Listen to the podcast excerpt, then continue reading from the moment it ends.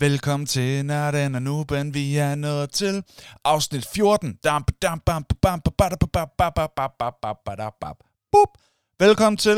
Det her, det er Nørden og Nuben. Jeg hedder Patrick, jeg er Nuben i dette foretagende.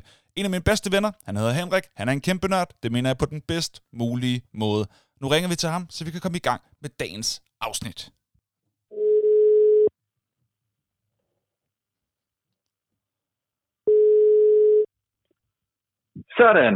Sådan. What up? Ja, det ved jeg ikke. Jeg tror, der skal spille en jingle. Ja, lad os prøve det. Hvad så? What's up? Fordi det havde ikke været det samme uden. Og jamen, hvad så? Jeg kan bare sige, at jeg har forberedt for sygt til i dag. Ikke mindst fordi, at i går der valgte jeg at se en af de film i Marvel Cinematic Universe. MCU. Også men altså, du er way ahead of us, jo. Ja, men der valgte jeg faktisk at se en af Avengererne, eller Avengerne, som hvad hedder det, Doctor Strange. Ja, okay. Men det, jeg mener, er, at du er way ahead i forhold til, jeg har ikke engang spurgt dig, hvad dagens tema er, og du er allerede lidt inde på det, kan man sige. Ja, det kan man sige. Ja. Og det er jo fordi, at det er jo det, jeg har brugt det sidste døgn på. Det er jo bare at gense Doctor Strange. Ja, okay. Fair nok. Nej, så den har jeg set, og jeg var faktisk, jeg tænkte, nej, den har jeg ikke fået set. Ja, okay. Jeg tror, det er den eneste, jeg ikke havde fået set. Så tænkte jeg, det er ikke fair. Altså i det store Marvel Cinematic Universe. Nej. Der tror jeg faktisk, at det her, det er... der er måske en mere. Det kan være, vi kommer ind på. Men det var fedt, og det var jeg glad for at have gjort. Valpene er blevet større. Og jeg skulle til at spørge. Valpene, de bliver større, og de er der alle sammen? Ja, det betyder også, at de skider mere, kan man sige. Uha. Ja, fordi i starten, der skider de jo nærmest ikke. Nej, der skal jo... Ja. Okay. Nu begynder der at komme puha ud af dem, ikke? Ja. Men jeg synes bare, det er vigtigt, at lytterne kan følge med i, altså, hvor meget de hunde skider.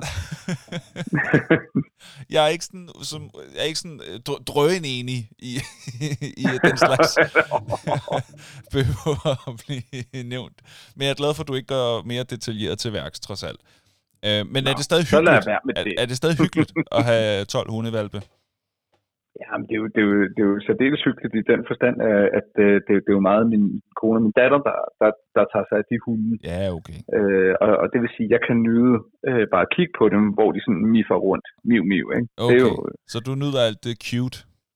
Ja, jeg nyder nemlig alt det cute. Okay, du har fået en god chance. Det er jo dejligt. Det er loppechancen. Ja. Og så har jeg meldt mig ind i en tennisklub. Ja. Nu du spørger. Ja. Nå, tennis. Når du ikke spørger mig direkte, har du meldt dig ind i en tennisklub? Svaret er, ja, det har jeg. Ja, det havde selvfølgelig været mit næste oplagte spørgsmål. Ja, så hvad hedder det? Jeg er i gang med at opdage tennis som en ting med min familie. Fordi vi har købt sådan et familiemedlemskab, hvor vi har tennisbaner lige sådan, hvor vi bor. Og så fandt vi ud af, det er jo vildt billigt. Jeg ved ikke, om det bare er, fordi det er Åleskov, hvor vi render rundt. Det er sygt billigt at gå til tennis. Det havde jeg ikke regnet med. Jeg troede, det var sådan noget, der var... Jeg troede, det var tonsedyrt. Køre derned. Ja, men jeg troede også, man skulle. Man måtte ikke møde op, uden at køre i Cadillac eller et eller andet. Men det må man godt. Jeg troede, det var ligesom golf, at sådan spyttede eller kiggede surt på en, hvis man ikke havde altså en ordentlig polo på. Ja. Altså, men nej, der kan man sgu bare komme. Nå, okay. Nå, men fedt. Det er da dejligt. Og det er hele familien, der så spiller tennis nu? Ja, det er mit liv nu. Det lyder drønhyggeligt. Tennisfar. Fedt. Hvad med dig? Du er sød at spørge. Det kom meget naturligt på. Ja, men det gør jeg jo gerne. Ja. Nå, men altså, nu ved jeg jo, at der er lidt med dig, ikke? Jo, der er run på lige nu.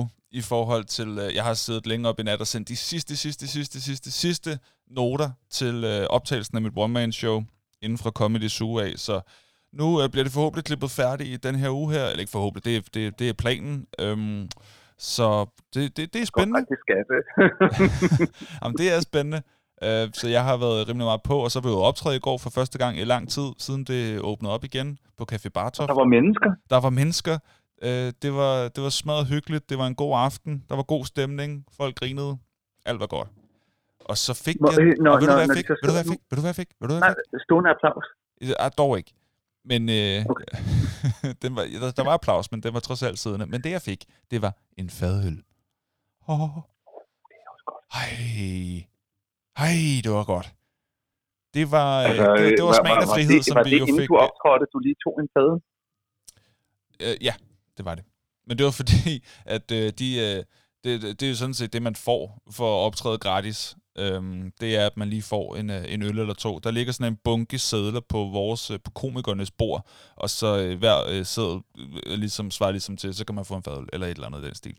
Men det er øl, hvis man vil have noget andet. Altså, der er selvfølgelig noget vand, man også kan drikke, men det fandt jeg først ud af lidt senere, at de har stillet det der andet sted, end jeg huskede det.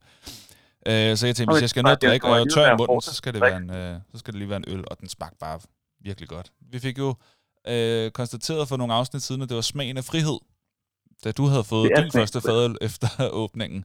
Vi lyder som et par alkoholikere, det er jo ikke det, der... Det var bare dejligt. Det smagte normalt, det var måske mere det. Og det har vi jo alle sammen savnet lidt. Så det var dejligt. Livet er godt som komiker lige nu. Og så skal jeg optræde på Comedy Zoo 2 gange på lørdag. Både kl. 18 og 21. Kan man bestille tid, eller hvad sker der? Du kan da lige jo, folk kan godt nå at høre det. De kan simpelthen nå at løbe ud og købe en billet til det. Men det du ikke ved, det er, at der allerede er udsolgt. Så... Ja, okay, så er det fucking lige meget. Ja. Skal de ikke komme? Nej, der er én billet til, jeg kan ikke huske, om det er det sene eller tidlige show, men jeg kunne forestille mig, at vi optager jo her onsdag formiddag, så jeg kunne forestille mig, at den er væk til den tid. Ja. Så det er dejligt. Dejligt at være komiker igen og optræde. Ja. Jamen, det er skønt. Det er skønt, ja.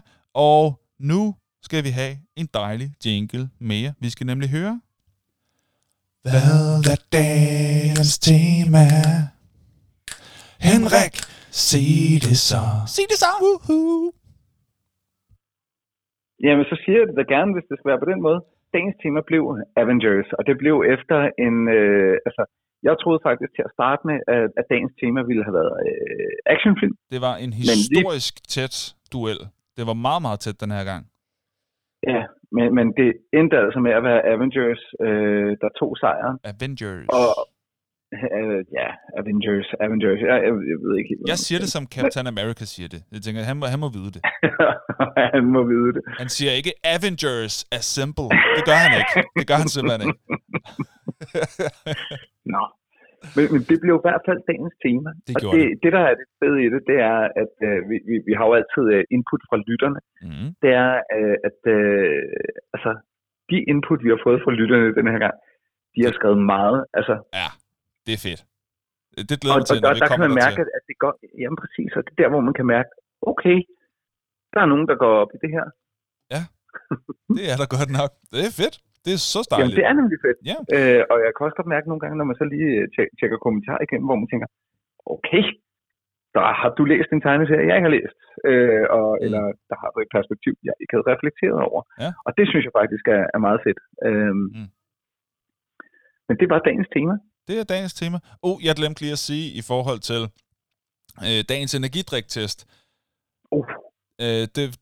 Det lykkedes jo ikke sidst for dig at finde en State Pineapple. Selvom jeg nærmest ikke kunne gå ind i en butik i Valby uden at finde en, for den kastede i nakken. Men det var simpelthen så svært at finde i, det er lidt længere nordpå, du bor jo. Ja, men jeg kan jo bare sige, at jeg havde jo prøvet at lede efter en sidste gang, og kørte rundt i Hornbæk, og fandt ikke noget i Hornbæk. Hornbæk kan ikke lide State Pineapple. Nej, de er ikke til det. Nej, og jeg tænkte bare, at jeg orkede ikke at bruge min formiddag på at køre rundt i Nordsjælland for at finde en State Energy med pineapple. Så i går aften, så tænker jeg, okay, nu slår jeg 2 fluer med et smæk. Jeg får en fed tur på motorcyklen, og så kører jeg simpelthen rundt og besøger tanke, indtil at der er en tank, der har den. Hvor er det fedt. Det er jo en film. Det er en lidt fesen præmis, men jeg kan godt lide en mand og hans motorcykel, som sådan super badass, fordi han skal finde en energidrik med noget ananas smag. Jeg kan virkelig, virkelig godt lide det. Jeg ser, ja, og så jeg på et tidspunkt, der finder jeg den. Skud i horisonten. Ja, og der vil jeg bare sige, at på et tidspunkt, der finder jeg så den der mytiske shelltank, som ligger lidt uden for Helsingør, og tænker, de må sgu have den, fordi det var en Bella-sorteret Shell-tank. Og hvorfor vidste jeg det? Det var, fordi den havde en kæmpe reklame med, her kan du få flæskesteg sandwich. Og det tænker jeg, det er ikke normalt noget, du kan få på en Shell-tank. Så jeg tænker, hvis de har fucking flæskesteg sandwich, så må det her State Energy. Det er åbenbart den energidrik, der er sværest at få fat. Det er måske en del af deres salgsdesign. Jeg ved det ikke, sådan, at den er så sjælden i det nordsjællandske, at folk bare tænker, fuck man, har du State? Shit, du må have penge, eller du må kende de rigtige. Nå, men jeg hopper ind på den her sjæltank. Ja. Og så kan jeg jo bare se, der er jo altid bare sådan en kølerdisk. Og der er jo ikke andet i kølerdisk i en sjæltank. Nej. Og jeg kan ikke se en State. Jeg kan simpelthen ikke se en State. Ingen gang de almindelige? Nej.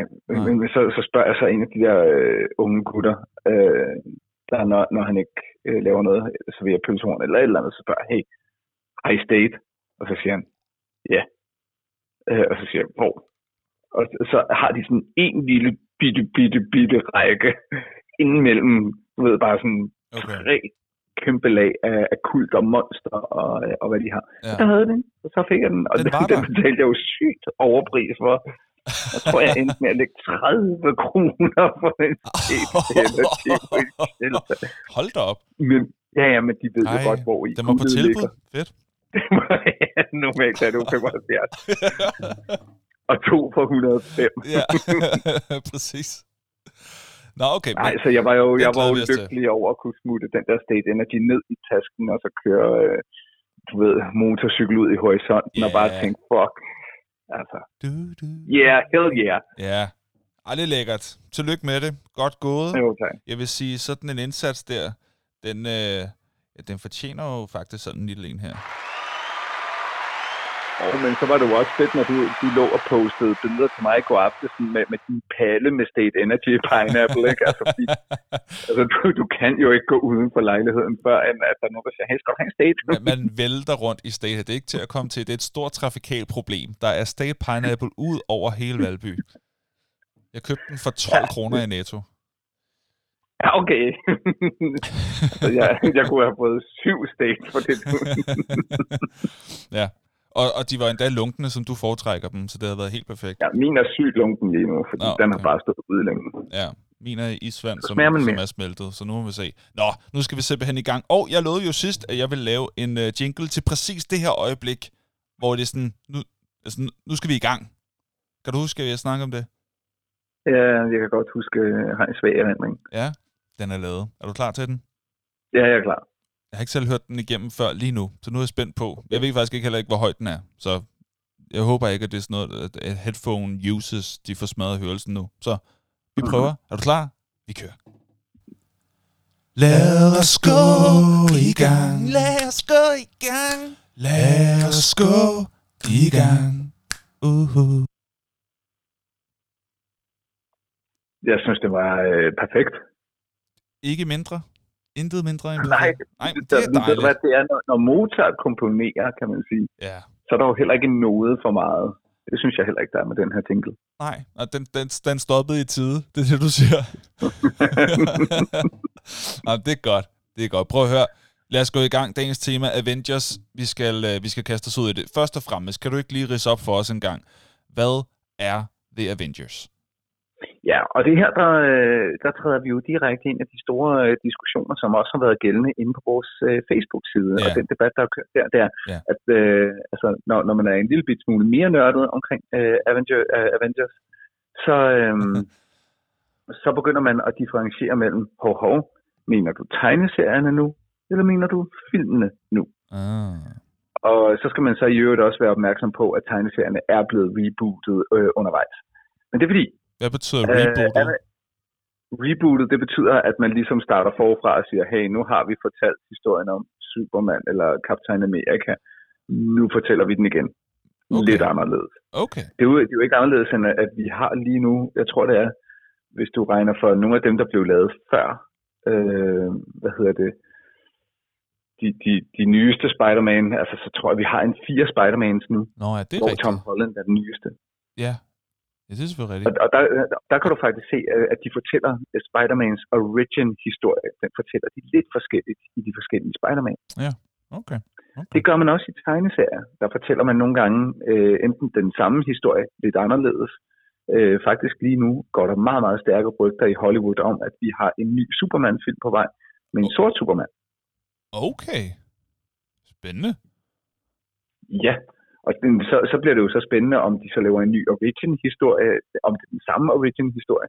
Ja. Eller, altså, jeg håber jo lidt på, at når man vil lave det statement og få en sort til at spille Superman, som jo altid er blevet portrætteret hvid, at det kan jo være, at man netop har en intention om at ville arbejde med Black Lives Matter-tingen i sin fortælling. Det er jeg faktisk rigtig, rigtig spændt på. Så ja, man kan reboot. Okay. Men for at komme tilbage til dit spørgsmål, Avengers. Yes. I tegneserieuniverset, der er det en gruppe af superhelte, ligesom en gruppe af superhelte fra Justice League, som vi tidligere har talt om, så er The Avengers, de er, hvad er det, du siger? Avengers? Avengers, ja. Yeah. Okay. With a vengeance. Yeah. Avengers. De er en superheltegruppe. Tænk på det sådan her. Jeg har lige fundet på en måde at huske det på. Jeg ved ikke, om det hjælper. Jeg finder nogle gange på skøre regler for at kunne huske det. Avengersne, det er jo ligesom vores venner, ikke? Vi er på deres hold, så du skal sige ordet ven tydeligt. Så Avengers. Okay, tak for sproghjørnet. Der er en ny jingle på vej, det kan jeg mærke. Sproghjørnet. Okay. men så Avengers er simpelthen bare sådan. Marvel-universets pendant til Justice League og omvendt. Yeah. Men hvad hedder det, i tegneserierne, der er det jo Ant-Man og The Wasp, som er kreatørerne af The Avengers. Okay. Ja, det er faktisk også Martin inden fra Facebook-siden, der gør os opmærksom herpå. Okay. Hvor at det foregår jo lidt anderledes, når vi ser filmen. Dog må vi jo nok sige, at det samlede filmunivers, det der bliver refereret til som MCU, Marvel Cinematic Universe, hvoraf man kan sige, langt de største film er jo med figurer, der på et eller andet tidspunkt indgår i, bliver en del af The Avengers, hvilket jo er allermest tydeligst i de sidste film, Infinity War, Endgame. Mm. Så mange af de her figurer bliver på et tidspunkt en del af The Avengers, men man kan sige, den første i filmuniverset, det er også navnet på filmen, Captain America, The First Avenger. Ja. Sådan er det i hvert fald der, ikke?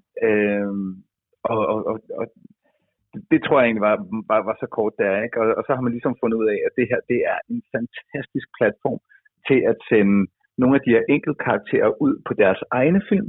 Så har man nogle film, der er deres fælles film. Men så kan du ligesom, altså, de har jo fået bygget Marvel et fint masket net af en samlet fortælling på, jeg tror, 27 film. What? Er det så mange? Ja, der er jo 3 Thor-film, der er 2 Hulk-film, der er 2 Ant-Man-film, der er 3 Spider-Man-film, der er 3 Iron Man-film, 3 Captain America-film. Er der 3 Spider-Man-film? Nej, der er jo faktisk flere. Hvis vi tæller den med Tobey Maguire med, gør vi det? Ja, det er rigtigt. Vi tæller måske ikke dem. Så er der kun 2 Spider-Man-film, 1 på vej. Okay. Med Tom Holland? Ja. Fedt. Ja. Okay, cool. Så er der Black Panther, så jamen lidt, så får... jeg kan faktisk ikke huske, om Hawkeye får sin egen film. Så kan man sige, så fik Falcon og The Winter Soldier, de fik kraftet med en hel serie sammen nu her. Ja.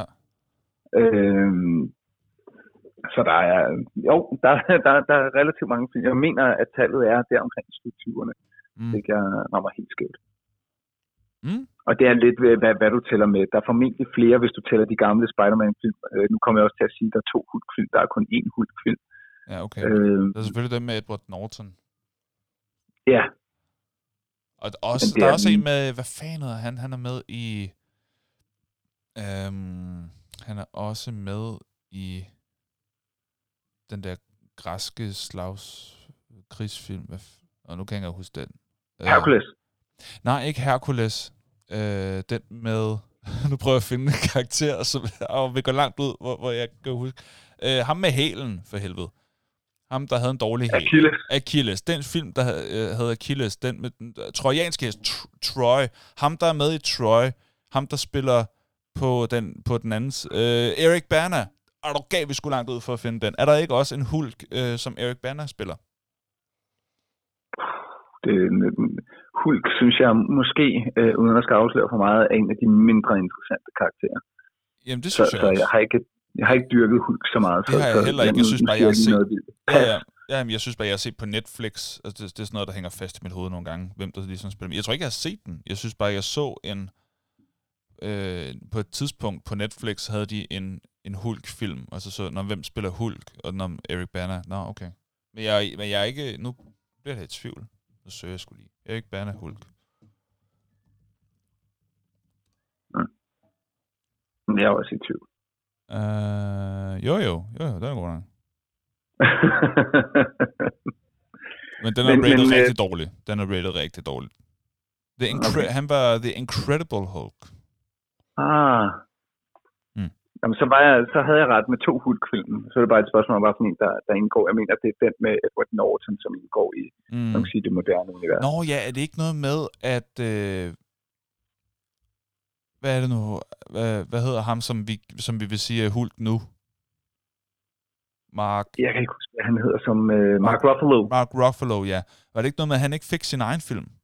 Men han blev introduceret i den første Avengers-film. Er det ikke noget med det? Jo, ja. Okay. Hvorfor var det egentlig ikke Edward Norton, der blev ved? Er der en historie om det? Det ved jeg ikke. Måske fordi Edward Norton er superfacen, altså. Jeg ved det. Hvad? Edward Norton er en formidabel skuespiller. Ja, det er rigtigt. American History X og... Blandt andet. Og mange andre ting. Fight Club. Primal 4. Hvad vil du have? Altså, manden... Ja, okay, men slap nu af med Edward Norton. Birdman. Jeg kan skide godt. Nå, det er rigtigt, han var også med i Birdman. Hvor han var altså fuldstændig fantastisk. Jeg synes altid, det er imponerende, når en skuespiller skal spille en skuespiller. Og gøre det meget troværdigt. Ja, det var sgu ret fedt. Altså, jeg vil også bare sige, at Birdman er jo næsten et afsnit af Nørden og Nuben værd. Det er den bundeste metafilm. Meta med mere meta. Ja, den kan man godt nok gruble over lang tid. Nå, men lad os komme tilbage på sporet. Du er ved at fortælle om Avengers. Hvem er ellers med? Du er ved at fortælle om, hvem der har været med. Og hvor mange film og sådan noget. Nå, ja. Jamen altså, vi kan jo lige tage, hvad kan man sige, nogle af de allermest kendte Avengers. Og der tæller vi jo Captain America. Vi tæller Thor, vi tæller Iron Man selvfølgelig. Det er jo meget spillet Iron Man versus Captain America. De er jo begge to gode, men de er jo ligesom repræsentanter for to forskellige, hvad kan man sige, perspektiver, ja. En måde at være god på, agtig. Ja. Så har vi jo selvfølgelig Hulk, vi har Doctor Strange, vi har Spider-Man, der kommer til lidt senere, Ant-Man and the Wasp. Og så har vi hende, der bliver spillet af Scarlett Johansson, som jeg har glemt, hvad hedder. Black Widow, ja. Så har vi Hawkeye. Og det er sådan ofte nogle af sådan kernegruppen, vi refererer til. Så er kernegruppen jo så senere blevet udvidet med det cast, som du har fra blandt andet Guardians of the Galaxy. Så der har vi jo Rocket, Groot og Star-Lord. Ja. Star-Lord, som jo er en kæmpe fantastisk karakter også. Ja, Chris Pratt er genialt morsom. Han er nemlig ekstremt tæt på at være genialt morsom. Du vil ikke give ham? Jo, og så har vi fået... Altså, så er der jo også Nick Fury, der er Falcon, der er The Winter Soldier. Winter Soldier, som fylder en del faktisk også, fordi han både er good, bad ting. Ja. Good guy, gone bad, gone good-agtig. Ja, igen. Yeah. Fordi han ligesom har været programmeret, og han har den der historik med Iron Man. Det er meget fedt. Med Captain America, mener du, ikke? Ja, det var det, jeg mente. Ja. Captain America. Ja. Og der er mange. Der Der er mange. Men der er sindssygt mange. Nu sidder jeg bare lige og tænker over, at der var en til, som jeg synes, der var honorable mention. Jo. Den sidste, Captain Marvel, som også er en af de figurer, der binder universet sammen, som jo faktisk er næsten med de samme evner som Superman fra DC-universet. Hun er ret vild, ja. Hun kan næsten det samme som Superman. Hun er psykopat stærk. Og Captain Marvel vs. Superman. Det var en film, man måske godt gad at se. Så var der lige pludselig én spilleregler, ikke? Jo, og det der var sjovt, det er, at der er to af figurerne, Scarlet Witch og The Quicksilver, som fungerer i to separate universer. Nu kommer jeg lige til at spoile en af mine fun facts, som jeg gemmer noget andet til senere. Ja, okay. Men Quicksilver og The Scarlet Witch, som også henregnes til at være blandt The Avengers, og som har fået deres egen serie, der hedder WandaVision, som i øvrigt er en sideløber af den historie til det samlede Avengers-univers. Mm-hmm. Men de to figurer, ikke Vision, men Wanda, og Quicksilver, de er også en del af X-Men-universet. Jeg er ikke med på, hvem Quicksilver er. Det er sådan en fyr, der kan bevæge sig sygt hurtigt. Okay. Han er med i, Ultron. Age of Ultron. Okay. Jeg kan simpelthen ikke lige se en... Nej, men han bevæger sig meget hurtigt. Sådan en Flash-agtig? Ja. Flash-agtig. Nå, han er på de underside jo. Okay, det var fordi jeg... Ja, men han bliver god. Han bliver god. Nå, okay, fint. Det var fordi, jeg prøver på at se Avenger-holdet fra... Okay, cool, så er jeg med. Ja, og det der det skægge, det er jo, at Fox ejer X-Men-universet. Altså Central Fox, produktionsselskabet. Ja. Og det der det skægge, det er, at Fox ejer dermed retten til superskurken Magneto. Og hold nu helt fast. Ja. Scarlet Witch og Quicksilver er Magnetos børn. What? Men Magneto må jo ikke være med i Marvel Cinematic Universe, som bliver ejet af Disney. Så derfor er der nogle problematikker omkring deres origin story. Nå, selvfølgelig, ja. Okay, spændende. Så de rebooter de så dem? Det er et ord, jeg lige har lært. Ja, og så er der faktisk, der har været nogle enkelte crossover mellem DC og Marvel Cinematic Universe også. Okay. Det må jeg bare ikke give helt skarp på, men jeg læste lige op og læste, at det har der været eksempler på også. Okay. Cool, ja. Hvad er du selv mest til af tegneserier versus filmene? Hvad synes du? Men der er ingen tvivl om, at i mine senere år, altså tegneserierne har i vid udstrækning hørt min barndom ungdom til. Og der har det dem, jeg har læst. Kommer du måske ind på senere, men det har jo nok primært været Spider-Man. Ja, okay. Men altså i nyere tid her, der er der ingen tvivl om, at der tror jeg næsten, at jeg i hvert fald har set 75-80% af alle på nær Hulk Marvel-film i biografen også. Okay. Og nogle af dem også 4 gange. Okay, cool. Jeg synes, de er voldsomt underholdende. Jeg synes, det er en... Jeg synes faktisk, de indkapsler hele, altså hvad det er, du kan med en tegneserie, og får bare sat rigtige billeder på. Så man skal selvfølgelig sove sig ind i noget CGI-effekt en gang imellem. Ja. Og det er sådan, det er. Du bliver også sovet ind i billeder med pow, bang og boom, ikke? Når du læser en tegneserie. Jo. Men jeg synes satme med de som et samlet univers, har de jo gjort det, som DC ville ønske, at de kunne. Ja. Og ikke har formået. Ja. Men ikke bare én succes, fordi Wonder Woman er rigtig fint. Ikke? Nu har vi jo snakket Justice League, men de har, der er ingen andre, der har formået at lave så ekstremt mange film, der er connected på kryds og tværs. Som er vellykket langt de fleste af dem. Langt de fleste, og som ovenikøbet har de der sådan små ting, som vi jo begyndte at elske, det er, at man sidder kraftedeme i biografen 15 minutter ekstra, for at få 2 gange 30 sekunder mere af filmen.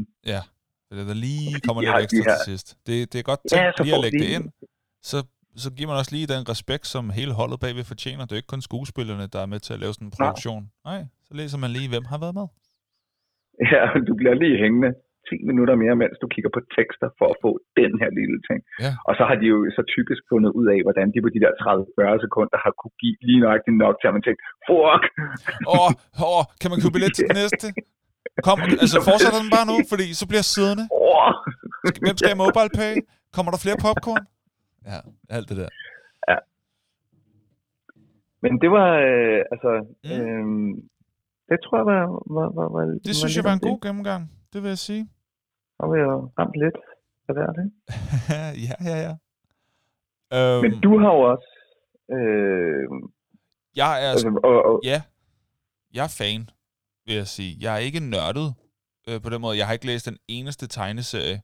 Jeg har ikke læst den eneste side, ikke den eneste stribe. Jeg har ikke læst noget af tegneserierne, men jeg har set, tror jeg også, stort set alle filmene. Og jeg vil lige sige til Edward Nortons forsvar, i hans Hulk-film, han er rigtig god. Hulken er rigtig skidt. Så det er nok derfor, at den ikke fungerede skide godt, men altså, jeg synes, han var god i den. Og at nu synes jeg også, at Mark Ruffalo spiller Hulk rigtig godt. Jeg kan rigtig godt lide Mark Ruffalo's Hulk, men jeg tror også, at Edward Norton havde gjort det fremragende. Men jeg har set, alle Avenger-filmene, og så har jeg set langt de fleste individuelle film. Og jeg synes, der er forskel på, hvor gode de er. Men alle Avenger-filmene kan jeg rigtig godt lide. Alle sammen synes jeg er gode. Og sådan lidt mere lakrids. Ja, altså Iron Man 2 og 3. Det synes jeg ikke... Det synes jeg ikke var nogen særlig gode film. Okay. Men etteren er røvfed. Men jeg synes, at de figurer, der har fået flere film, der synes jeg klart, at det er Thors, der er fedest. Er det rigtigt? Ja. Nå. Klart. Altså med længder. Nej. Jo. Det er... Nå. Med afstand. Det er meget bedre. Jo. Og så fik jeg aldrig set Doctor Strange færdig, og det var ikke, fordi jeg ikke kunne lide den. Det var, fordi at der var så mange ting, jeg gerne ville nå at se på Disney+, inden jeg lod mit abonnement udløbe. Og så, jeg fik den ikke set færdig. Jeg valgte at se et eller andet. Jeg kan ikke huske, hvad jeg valgte at se i stedet for. Så jeg ved faktisk ikke, hvordan Doctor Strange, den slutter. Jeg mangler sådan noget 20 minutter af den, eller sådan noget. Nå, okay. Ja, så jeg ved ikke, hvordan han gik... Jeg hvordan slutter, for den så jeg i går. Ja, det blev jeg så lige mindet om, at det ved jeg faktisk ikke. Så jeg ved ikke, hvordan han gik fra usympatisk type til den, han er i Avenger-filmene, hvor jeg først blev introduceret til ham, og ikke rigtig vidste, hvor kommer han fra. Ja, men han kan et eller andet med tid. Han kan noget med tid, og han kan nogle tricks. Han er en form for troldmand, ja. Ja. Men jeg kan skide godt lide filmene. Jeg synes, de er exceptionelt underholdende. Jeg kan godt lide mængden af CGI. Jeg kan godt lide de fleste af storylinesene. Og jeg kan virkelig godt lide samspillet og replikkerne. Det holder jeg meget af. De der meget vittige, kække replikker er jeg helt vild med. Der er særlig én replik, jeg er pjattet med fra... Jeg tror, det er Guardians of the Galaxy, godt nok, men sådan lidt i samme Marvel-univers, hvor... en af karaktererne, jeg kan ikke huske hvem, jeg kan ikke huske, hvad han siger, men jeg kan huske svaret på noget. Der er en, der siger et eller andet, og så siger en anden, that's a made-up word, hvortil den første svar, all words are made up. Det synes jeg var så sjovt sagt. Så den tænker jeg på en gang imellem, og så fniser jeg for mig selv. Jamen, det er også sjovt, tak. Men ellers så den der vittige udveksling, det er jo typisk noget, som en Tony Stark står for. Ja, Tony Stark har mange af dem. Det er rigtigt.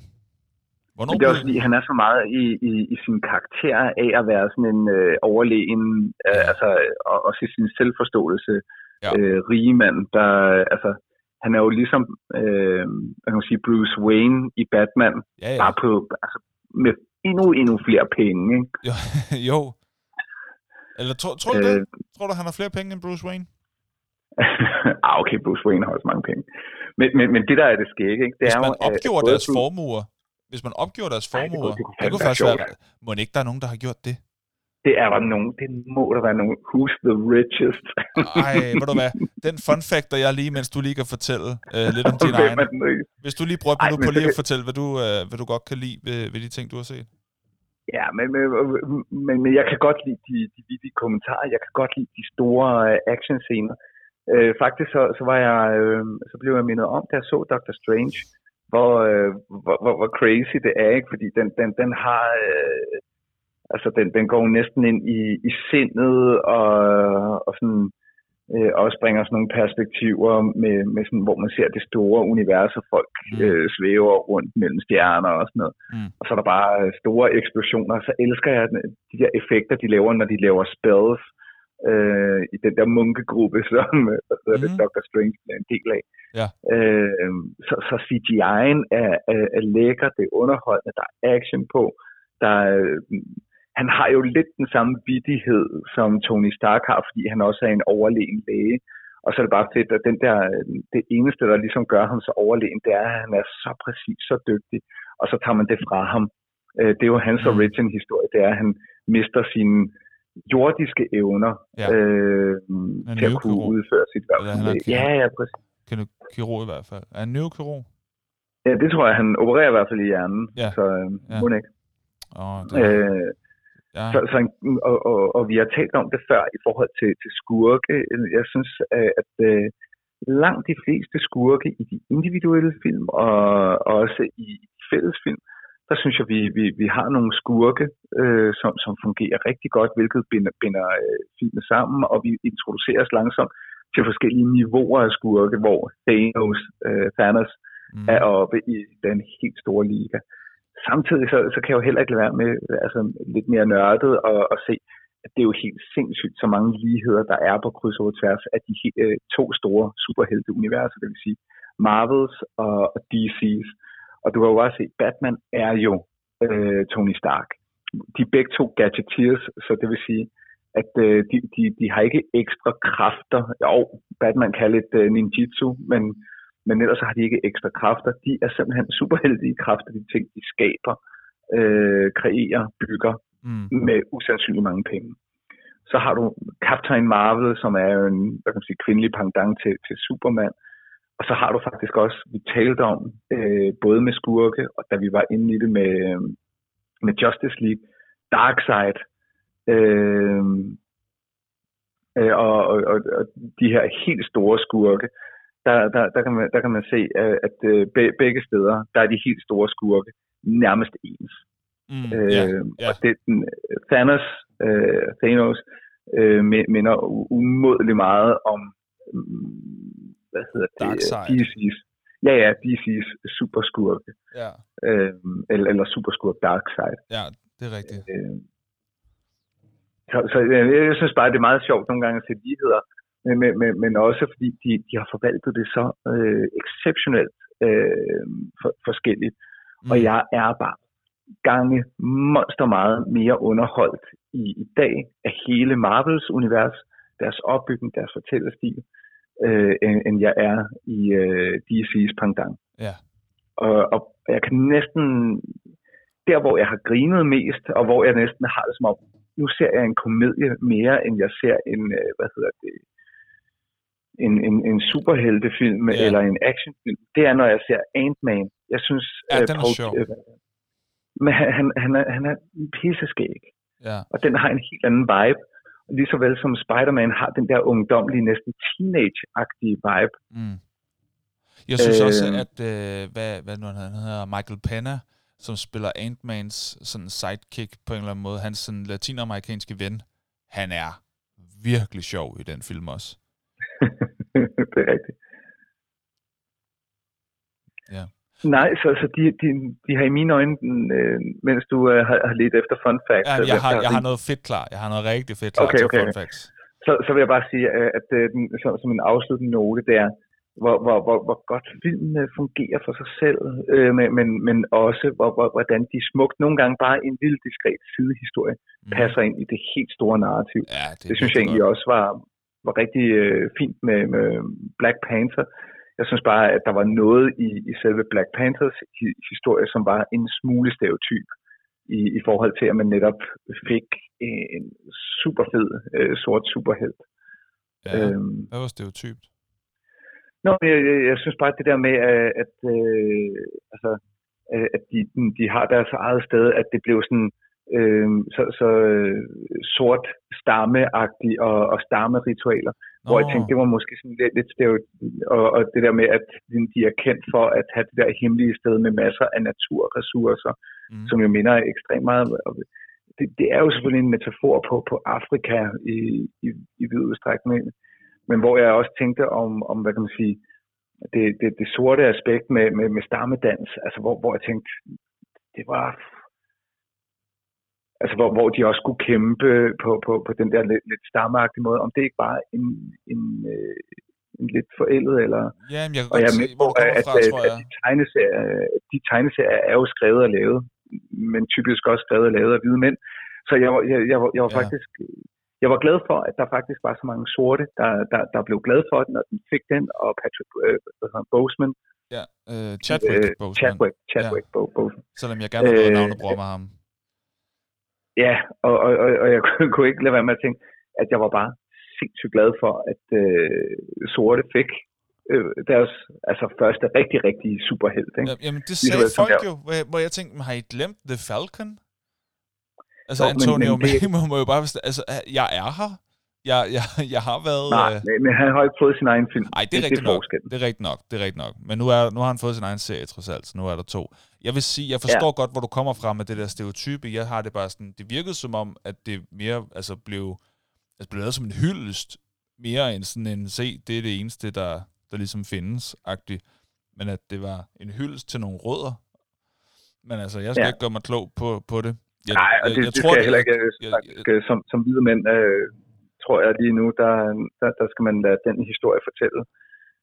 Af dem, der fortjener at fortælle dem. Altså. Så det var mine egne tanker omkring det. Jamen, jeg forstår. Må jeg ikke lige høre, hvordan synes du, at Endgame, synes du, at den ender godt? Altså, når det hele kommer til stykket. Og vi skal måske lige sige spoiler alert. Spol 5 minutter frem. Ja, jeg synes, den fik præcis den slutning, som den skulle. Den havde jo gået op mod klimaks, så den skulle også slutte, og den skulle slutte hårdt. Ja.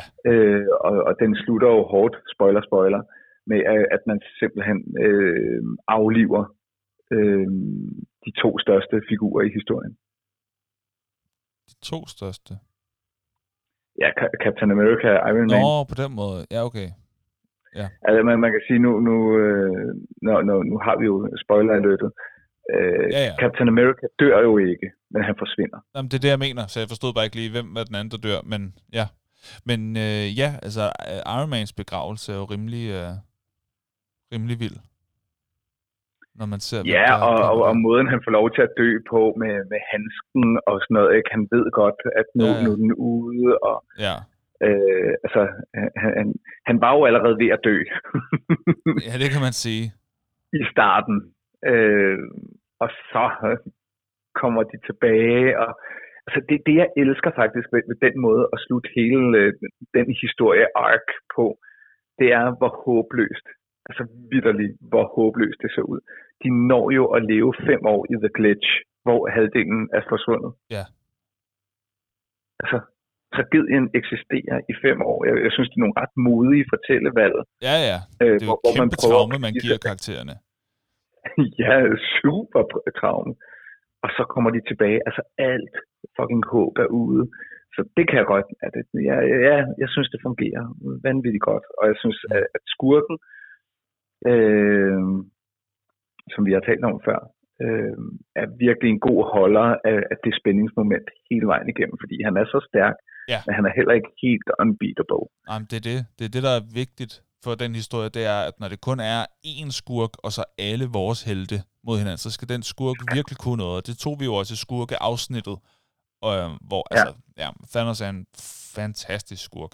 Han er en god modstander. Han er en kæmpe del af, at den film fungerer så godt. Jeg er jo personligt lidt ærgerlig over, at de er nødt til at lege med tiden for at kunne vinde. Jeg synes, den har forbrugt den metode. Jeg vil dog sige, at det fungerer godt. Altså, de arbejder på en måde med tiden, jeg godt kan lide. Jeg synes bare, jeg synes, det er ærgerligt, når man skal gå tilbage i tiden for at rette på fortidens fejl, og så gør det rigtigt og så vinde. Men nu, hvor de valgte den vej, synes jeg, at de fortalte den på den bedst mulige måde. Det skal dog være med. Ja, og samtidig så er tidsrejse jo, som vi har set, det er bare en tilbagevendende superheltekraft. Ja, tidsrejse er tilbagevendende, det er korrekt. Ja, men det er jo... Og når nu du har den evne i din gruppe, kan man sige... Eller ja, okay, så er det også fjollet ikke at bruge den. Ej, prøv nu at høre. Det er snyd. Jeg ved godt, halvdelen af befolkningen er blevet udslettet af den her superskur. Prøv at høre her, jeg kunne godt lave det om. Ja. Det... Men jeg synes, det er frækt bare at gå den vej, hvor jeg skal bruge mine tidsrejsekræfter igen. Er det ikke ligesom set før? Er det ikke det? Skal vi ikke prøve at være lidt mere original? Godt, ja, jeg kan få alle dem, jeg elsker tilbage. Men er det ikke også lidt en kedelig vej at gå? Jeg kan få alt det. Er det en kedelig vej at gå? Jeg kan godt forstå, at de bruger evnen, og nu de har den. Ja, okay. Men, ved du hvad, nu skal vi også til at komme videre med det, der hedder lytternes visdom. Og der er jo masser, der har skrevet derinde. Jeg vil lige sige... hvis du spoler forbi spoilerne, så kan du godt komme på igen her nu. Så er det spoilerfrit herfra. Jeg vil lige sige, normalt så vil jeg jo lave en collage af forskellige ting i forhold til temaet, og så skrive, hvad er din top 5 i forhold til det her tema her. Men jeg fandt bare et billede, hvor der var en collage med mange flere, end jeg selv ville kunne få ind. Så jeg tænkte, fedt, den nubber vi.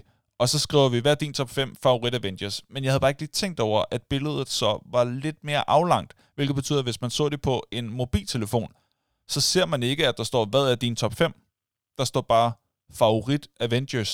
Så jeg forstår godt, at der er nogen, som har svaret på en enkelt eller et par stykker. Der er endda en, der skriver, nu spørger I jo ikke om en top 5, og det er klart, fordi det ser ikke sådan ud, før man har klikket på billedet. Så hvis svarene lyder som om, at man ikke vil give en top 5, så er det fordi, at man ikke kan se det, før man trykkede på billedet. Sådan.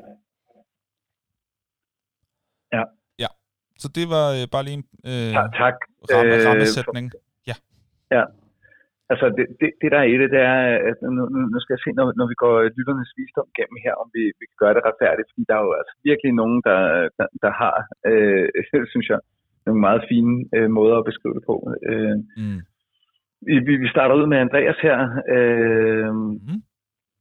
som kaster sig direkte ud i Iron Man, og der nævner han den her ting, som også nogle af de andre input kommer ind på, og det er for hans fantastiske character arc. Og en character arc, det er jo, hvad kan man sige, hele den hvad kan man sige, sammensmeltning af forskellige steder, hvor Iron Mans historie bliver fortalt. Og det kan den jo nogle gange gøre indirekte i andre film, eller straight ahead i hans egne film, eller i Avengers film. Og der mener han jo sikkert også det der med, at altså, jeg synes jo, i modsætning til dig, der synes jeg, Iron Man 3 er rigtig fed, fordi han jo bliver super depressiv. Ja. Nu kan han kraftedeme ikke mere. Altså, det er simpelthen for trist. Og når du kigger på den samlede, så kan jeg godt følge Andreas her, når han siger, Iron Man, fantastisk character arc. Og så giver han også lige nogle shoutouts til, Marvels casting, fordi i dag forestiller vi os jo næsten ikke, at andre kunne have spillet en Robert Downey Jr. Nej, det er ham. Alle ved jo, eller mange ved, at Tom Cruise stod jo som bejler til præcis den rolle. Nå, det vidste jeg ikke. Ja, men det gjorde han, som vi kunne have haft. Og nu ved jeg, at det er underligt at forestille sig. Ja, i dag er det jo, men Tom Cruise synes jeg jo er fænomenal skuespiller, super guide. Ja, han har sikkert gjort det pissegodt, det havde jo formentlig været noget andet. Og så kunne vi have siddet og tænkt, what, var Robert Downey Jr. ved at få den? Det kan jeg ikke forestille mig. Nej. Hvordan skulle han gøre det bedre end Cruise? Det er jo altid, når man sådan har kastet sin kærlighed på en karakter og spillet af en skuespiller, så er det bare svært at se en anden gøre det, uanset hvor god den skuespiller så også kunne være. Ja. Ja. Og så vil jeg så sige, at Andreas går så videre og siger Wanda, som jo ikke har en kæmpe rolle i filmene her, men jo har fået sin egen serie. Ja. Og der skal man jo vide, at WandaVision giver ikke så meget mening, medmindre du har set i hvert fald de tre sidste Avengers-film. Ah, okay, den serie skal man ikke se, før man har set Avengers. Nej, fordi den spoiler simpelthen, hvad der sker, finder man ud af. Ja, okay. Ja, og det er derfor, at han siger, det kan man godt sige, uden at det er en spoiler, men Wanda portrætterer sådan set sorg ekstremt flot i en superheltekontekst. Mm. Så nævner han Spider-Man for hans relaterbarhed. Det tror jeg, der er mange, der siger det her med Spider-Man. Han er ekstremt menneskelig på trods af sine superheltekræfter, fordi han er slet i tvivl om sig selv, og bare det at få en kæreste, ikke? Altså, der er vi helt inde og være 16-17 år igen. Der er lidt Harry Potter over ham. På den måde, at han har super mange kræfter selv, men han er stadig amazed over alt, hvad der foregår omkring ham. Ja. Det er lidt Harry Potter-agtigt. Ja. Nå, det gik lige op for mig. Men det er rigtigt, han er meget relatable. Ja. Ja. Og så kommer Captain America, som er ren integritet. Altså, han er jo bare sådan det gode af det gode, næsten til overmål. Og så har vi en, som er en med dig, det er stadig Andreas, med Thor. Mm. Så har vi Rasmus, der synes, det er sejt, vi godt må vælge 5. og Rasmus, som nævner, han er tech-nørd, det var altid Iron Man. Og skal vi se her. Og så ser de to sikre på skills. Der kan jeg godt lide, Rasmus han er inde og argumenterer for, okay, noget af det har noget at gøre med sådan... måske deres historie, deres relaterbarhed. Men hvis du nu skulle sige, okay, jeg vil bare gerne have nogle superhelte, der kan smadre dine superhelte, så siger han, så vil han have de to sikre på skills, det er Captain Marvel og Doctor Strange. Ja. Og det er jo rigtigt, fordi Captain Marvel er jo næsten lige så uretfærdig som Superman. Hun kan fucking alt. Ja, det er for sindssygt. Og så er Doctor Strange, han kan jo manipulere tid. Hvad har du mere? Har du brug for? En, der kan tæve din mor, ikke? Og så en, der kan rejse i tid, så har du ikke brug for flere evner, vel? Nej. Ej, det er svært at slå. Og så kommer der lidt internt, det har vi været inde på før, når nogle af vores lyttere begynder at drøfte med hinanden. Fordi at Rasmus, tror jeg fejlagtigt, kommer til at nævne nogen fra X-Men-universet, men kommer så væk fra det igen, hvilket Martin er meget hurtig til lige at gøre opmærksom på. Mm. Meget fint, du ikke tog en X-Men. Og en kyssesmiley. Ja. Så der er kun love. Der er kun love og good vibes. Det er så dejligt. Det er et dejligt fællesskab, vi har inde på den her side her. Ja. Men selvfølgelig skal man gøre opmærksom på, når du bliver spurgt til Avengers, når der er nogen, der kommer til at nævne en X-Men, ikke? Ja. Annabelle Simone, jeg vil bare sige, hvis vi sidder og tegner streger her, så har vi nok lige nu flest på Iron Man. Og der bliver det også nævnt lidt omkring hans vittige kommentarer. Mm. Thomas, det var bare straight up en top 5 liste. Okay. Captain America, Thor, Winter Soldier, Hulk og Falcon. Mm. Sådan. Så har vi Christoffer her. Favoritten er Thor. Der fik vi sgu Thor ind igen. Så er Doctor Strange og Hulk / Banner. Som bliver nævnt af den gode Christoffer her. Så har vi Rasmus, som næsten siger, at han ikke kan forklare kortfattet, hvor fed Spider-Man er. Nu har vi allerede ligesom vendt Spider-Man, men det var bare sådan, og jeg kunne forestille mig, at Rasmus han har simpelthen bare set favorit Avenger, og så har han sagt, det er Spider-Man det der. Mm. Så har vi Magnus på, Captain America, etterpladsen, Thor, kommer på igen. Og der bliver igen henvist til hans character arc. Mm. Og så nummer 3, Spider-Man, fordi Magnus her bare super gerne ville have de evner. Mm. Og igen så bliver det nævnt det her med en relaterbar karakter. Og det der er det sjove, det er, at Magnus også lige nævner det her med Peter Parker, der har spillet Spider-Man før. Jeg synes også, de forrige Spider-Man-film var rigtig gode. Og så var der en, der spillede 2 Spider-Man imellem, hvis navn jeg har glemt. Men Peter Parker... Andrew... Jack... Nej, Garfield. Andrew Garfield. Yes. Og det, som Magnus siger, det er, at det er fedt, at Spider-Man nu bliver spillet af en, der ligner en på 16-17 år. Ja. Yeah. Frem for en 30-årig manboy, som der bliver nævnt her. Det er en god formulering, og jeg er fuldstændig enig. Det er meget mere... Jeg kunne bare sige, da jeg læste den fra Magnus, der var jeg bare sådan, jeg er enig, og jeg vidste ikke, jeg var enig, før jeg læste, at Magnus skrev det her, men det er præcis, han siger, hvorfor rigtigt? Tom Holland. Ja. Så kommer bare 4-pladsen, Iron Man, need I say more, og så med henvisning til en smuk afslutning i Endgame. Ja. Og så tror jeg også, at Winter Soldier bliver jo bare ved med at udvide for dem, der har kastet sig over Falcon and the Winter Soldier. De får endnu flere facetter på ham, og han er badass. Han kan jo meget af det samme som Captain America, bortset fra, at han har en lidt mere dyster historie, kan man sige. Mm. Så kommer Martin tilbage, efter at have deltaget i debatten på en af de andre, og nu lægger han sin top. Og simpelthen første anden plads er simpelthen delt mellem Ant-Man and The Wasp. Ja.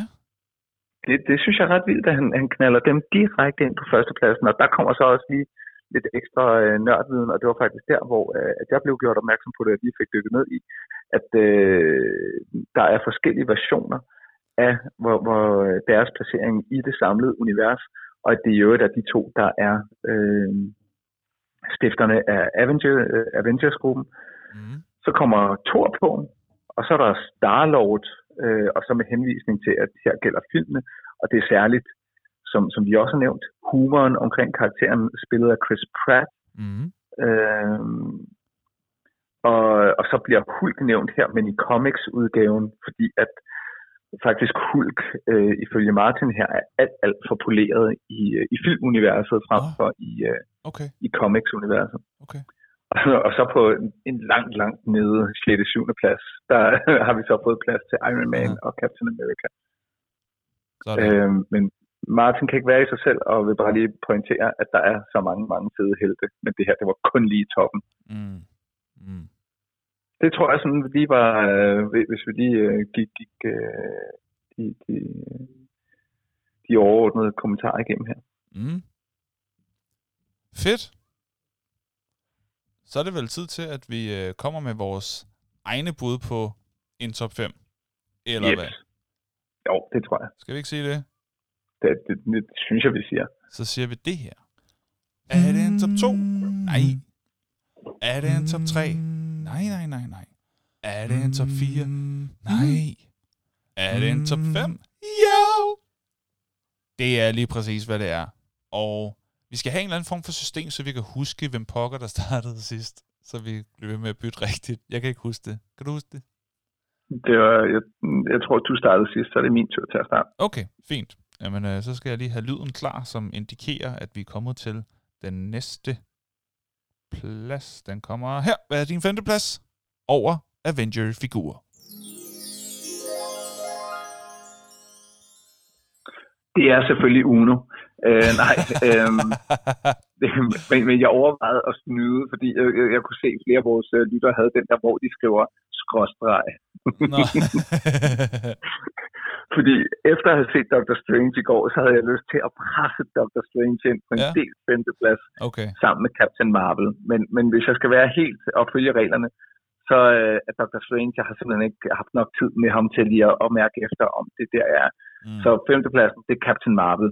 Jeg synes, det, igen, jeg har noget med, at vi nu får kvinderne ind i superhelteuniverset, de får lov til at fylde mere.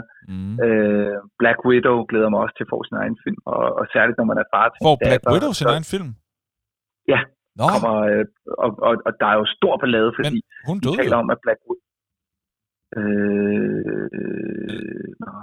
Hun døde da i Endgame. Hun kastede sig ud. Jamen, så kan det være, at hun bliver resurrected. Det kan jeg faktisk ikke huske, det der, du siger. Jamen, hun kæmpede med Hawkeye om, hvem der skulle hoppe ud fra det der bjerg. Nå, ja. Det var hende, der vandt, så at sige, og kastede sig selv i døden. Ja, men de der tidsrejser, det kan være, der kommer der. Får i hvert fald sådan noget. Det kan også godt være, den foregår på et andet. Nu kom vi på det igen. Ej, det er lidt fjollet, hvis vi ikke bruger evnen jo. Ja, okay, fair nok. Selvfølgelig kan man det. Ja, nå. Men hun får sin egen film, og den kommer ud på Disney. Og der er rigtig mange biografer, der er skide sure, fordi der går rygter om, at de lancerer den online, samtidig med, at de lancerer den biografen. Og så biografen sådan lidt, kom nu, Disney. Ja, det bliver svært for os. Anyway, mit argument omkring Captain Marvel, det var også at få nogle synlige, stærke kvinder, som fylder mere, får deres egne film ind i superhelteuniverset. Og Captain Marvel er en af dem, og jeg synes, hun er super sej. Hun har en fed baggrundshistorie. Ja. Den connecter super godt til det samlede univers. Jeg er helt pjattet med det. Nummer 5. Sådan. Min 5. plads er... Jeg er rigtig meget i tvivl om, fordi jeg ved godt, hvad min top 3 er, men nøj, hvor synes jeg, det er svært med 4. og 5. pladsen. Det bliver ved med at kæmpe. Faktisk lidt ligesom Black Widow og Hawkeye, de kæmper sådan om, hvem der sådan skal hoppe ud fra bjerget. Der kæmper de lidt på samme måde om, hvem der skal hoppe op på 5. og 4. pladsen. Jeg er så meget i tvivl, og jeg kommer sikkert til at ombestemme mig, når jeg har sagt de her. Men det står sådan imellem 1, 2, 3, 4, 5. Der er 5, der kæmper om 2 af pladserne, ikke? Fordi jeg godt ved, hvad min top 3 er. Så jeg er sådan lidt... Men i dag, der vil jeg sige, at min 5. plads er... The Falcon. Ja, han får den. Han får den. Yes, The Falcon. Jeg synes, han er en mega fed karakter. Jeg kan godt lide hans... Han kan også være vittig. Og jeg kan ekstra godt lide ham efter at have set den serie her. Med The Falcon og The Winter Soldier. Hvor man får mere at vide om ham og sådan nogle ting. Jeg synes, han er super cool. Jeg kan godt lide hans evner. Jeg kan godt lide hans vedholdenhed, han skulle på mod. Og jeg kan godt lide hans retskaffenhed også. Ja, The Falcon, 5. plads. Han er en fed karakter. Og så plus, at jeg er helt vild med skuespiller. Havde han ikke Antonio Mac Antonio? Noget af den stil. Jeg kan virkelig godt lide skuespilleren også. Ja, han portrætterer The Falcon rigtig godt. Yes, The Falcon, 5. plads. Hvad er din 4. plads? Og ligger lidt langt nede for nogen måske, men jo stadigvæk på en top 5, og det siger bare noget om, hvor vilde figurer vi har. Ja. Men jeg har Captain America på en flot 4. plads. Okay. Og det er jo det, jeg har stort set kun positive ting at sige. Jeg vil sige, første gang jeg så den første Captain America-film, der skulle jeg lige vende mig til The Skull som skurk, fordi ellers så kunne jeg egentlig godt lide fortællingen, men jeg synes... Ja. Lidt fesen skurk. Ja, og det trak det lidt for mig, men så kan man sige, så synes jeg på en eller anden måde, at se det i bagspejlet med alle de andre film, og det hele, der nu fletter sammen, så synes jeg, at den første Captain America vandt i min anseelse af den, og så synes jeg, den bliver efterfulgt af Captain America and the Winter Soldier, som jeg synes er virkelig, virkelig god. Mm. Ja, det er. Ikke mindst, fordi jeg synes næsten isoleret set Captain America and the Winter Soldier er den bedste isoleret set som actionfilm. Den er jeg svært tilfreds med. Så Captain America ligger højt, altså klar på top 5, men altså kun på en 4. plads. Jeg har kun positive ting at sige. Det er klart, at jeg synes, at samspillet med Robert Downey Jr. som Iron Man og hvor vi får den der konflikt mellem de tos interesser eller måder at gøre ting på, synes jeg er enormt givende for hele universet. Men der bliver også nødt til her at give det Captain Americas bidrag til den konflikt. Og han har jo næsten det overligt gode perspektiv. Altså, det kan næsten ikke blive mere, hvad kan man sige, integritet patriotisk, ikke? Hvor jeg synes, der er sådan en som... Ja, han er ikke så fejlbarlig. Der kunne jeg godt tænke mig, at Captain America havde bare lige marginalt de her fejl, ikke? Mm. Det er jo faktisk det var nummer 4. På en eller anden måde det, der er galt med ham for nogen, ikke? Ja, han er lidt for perfekt, ikke? Ja. Okay, godt. Min 4. plads er...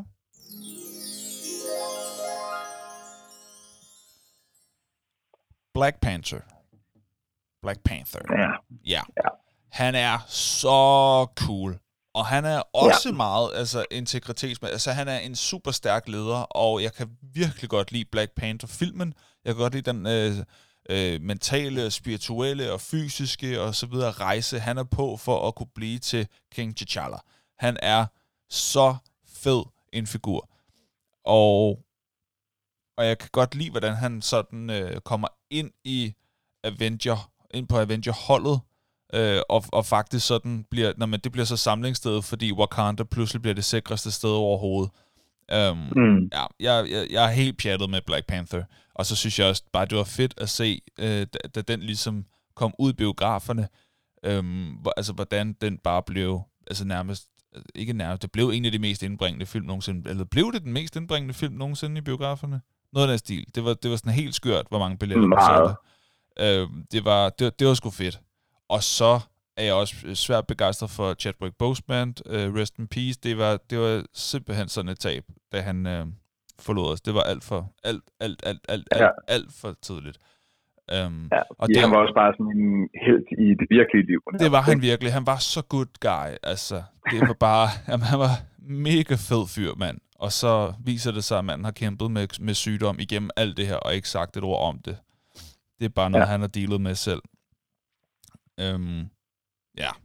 Black Panther, kæmpe figur, kæmpe skuespiller, portrætterede ham. Jeg glæder mig til at se, om der kommer noget mere Black Panther på et eller andet tidspunkt, fordi... Det gør det. Den er på. Nå! Ja, Black Panther 2 er på vej, og de arbejder efter sine rigtig hårdt på at lukke... men det er jo fordi, at Black Panther kan jo også spille sig en kvinde, eksempelvis. Nå, okay. Nå, ja, altså man kan sige, Black Panther er jo sådan set en position...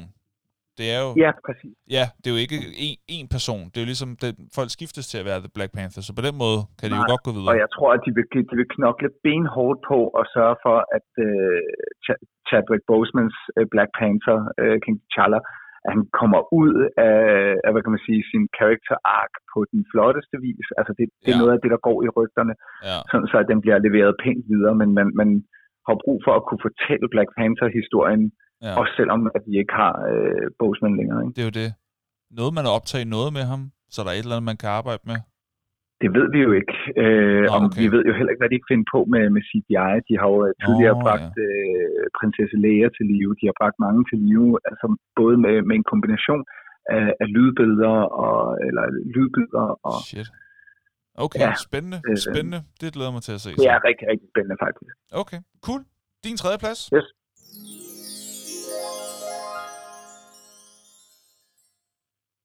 Ja, men ingen tvivl. Det er Iron Man. Okay. Og det er... Iron Man er for mig i dag synonym med Robert Downey Jr.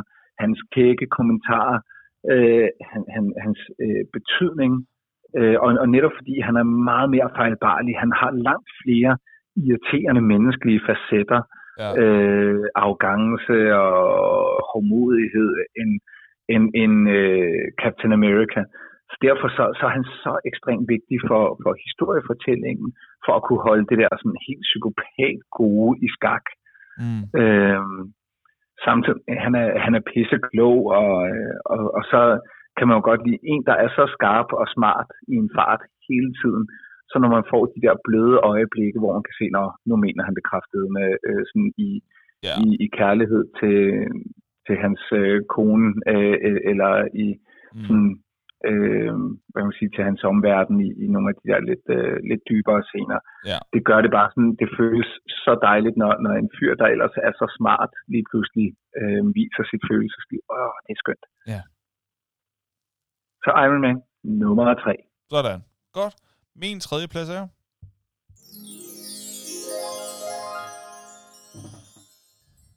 Spider-Man. Og der er nok nogen, der vil sige, nej, skulle man ikke have Spider-Man højere op? Og det kan man jo argumentere for. Jeg synes, han hører til på min tredje plads i hvert fald. Jeg kan virkelig godt lide Spider-Man, og især som Hollands udgave af ham.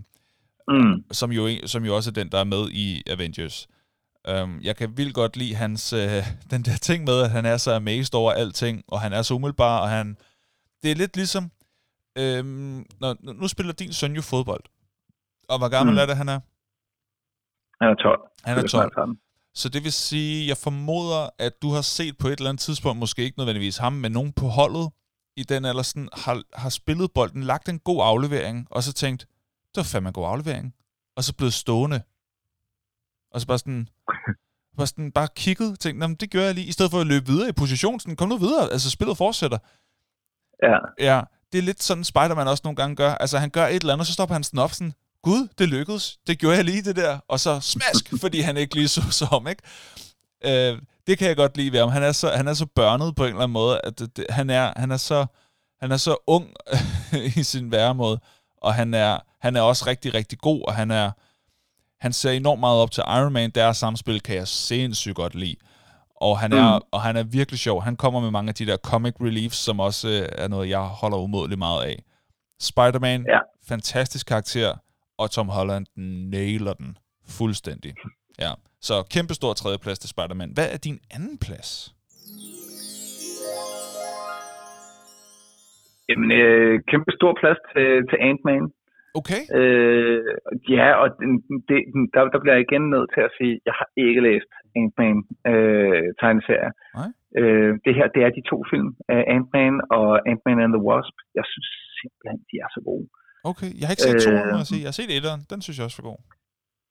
Ja, de begge to er i mine øjne mega fede, og jeg elsker igen en meget, meget, meget fejlbarlig helt, som i bund og grund vil det rigtige, men er sådan nærmest sådan lidt småkriminel, kan man sige, ikke? Ja. Han er jo tyv. Ja, præcis. Og samtidig så synes jeg, han er sjov, og jeg tror bare, det var fordi, de også i de to film formåede at ramme sådan en kombination af superheltefilm med en fed origin-historie, og så fik vi Michael Douglas med, som i virkeligheden havde sådan nogle linjer til, at han var jo måske i virkeligheden den første Ant-Man. Altså, så Ant-Man er ligesom Black Panther, ikke bare en... Altså, det kan man sige. Det er et suit på en eller anden måde. Ja, præcis. Og flere kan træde ind i den rolle. Men det var det der med, at for mig, der var Ant-Man, det var en komedie og på en anden måde, end vi havde set før. Og jeg ved godt, at Spider-Man kommer lidt tæt på, men jeg har ikke talt om ham. Så. Nej, måske. Nej, man kunne måske ane noget. Men Ant-Man, så er det anden plads. Sådan. Min anden plads er... Thor. Og det havde jeg nok... Du griner næsten hånligt. Nej, det var sjovt. Der er mange, der nævnte Thor, og han har gjort det for mig. Nej, han har gjort det for mig. Jeg synes, at han er sindssygt sjov, og jeg kan godt lide, at han er så stærk, at han bliver sådan helt kæk omkring, hvor stærk han er. Og når han så rent faktisk sådan seriøst bliver udfordret, altså så bliver han virkelig også frustreret. Det der med at bare have noget, altså have så mange kræfter, og når man så rent faktisk bliver udfordret, så bliver man sådan, han ved slet ikke, hvordan han skal håndtere det tit.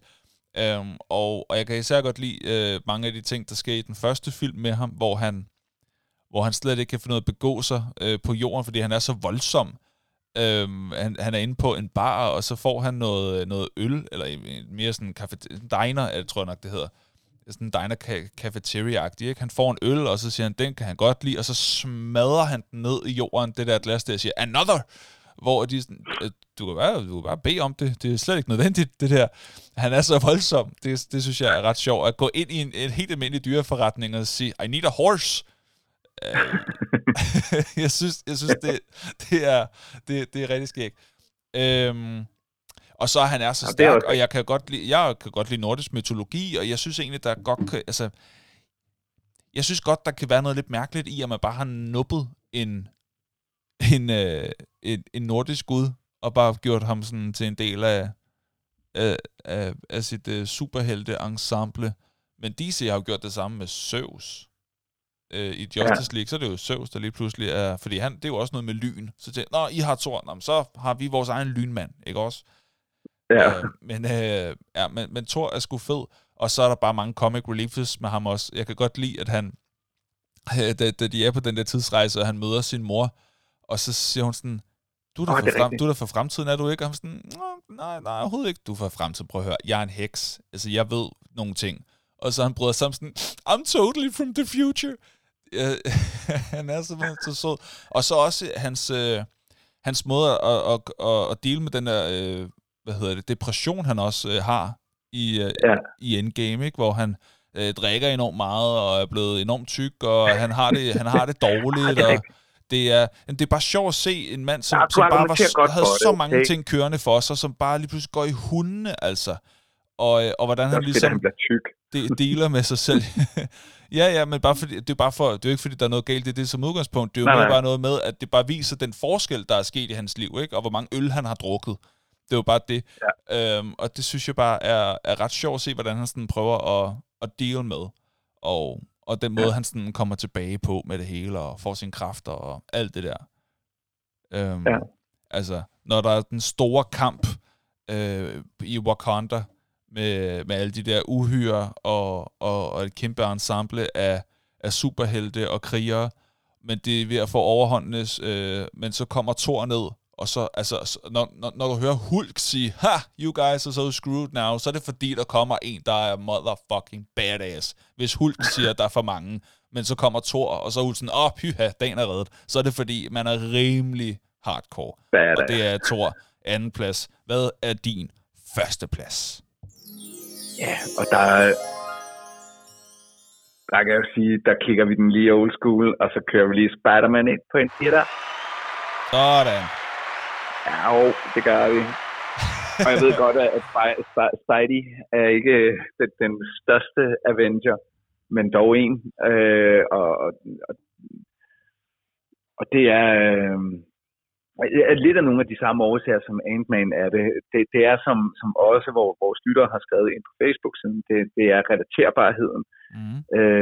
For satan, man, altså, Spider-Man, han er en superhelt, du næsten kan se dig selv som.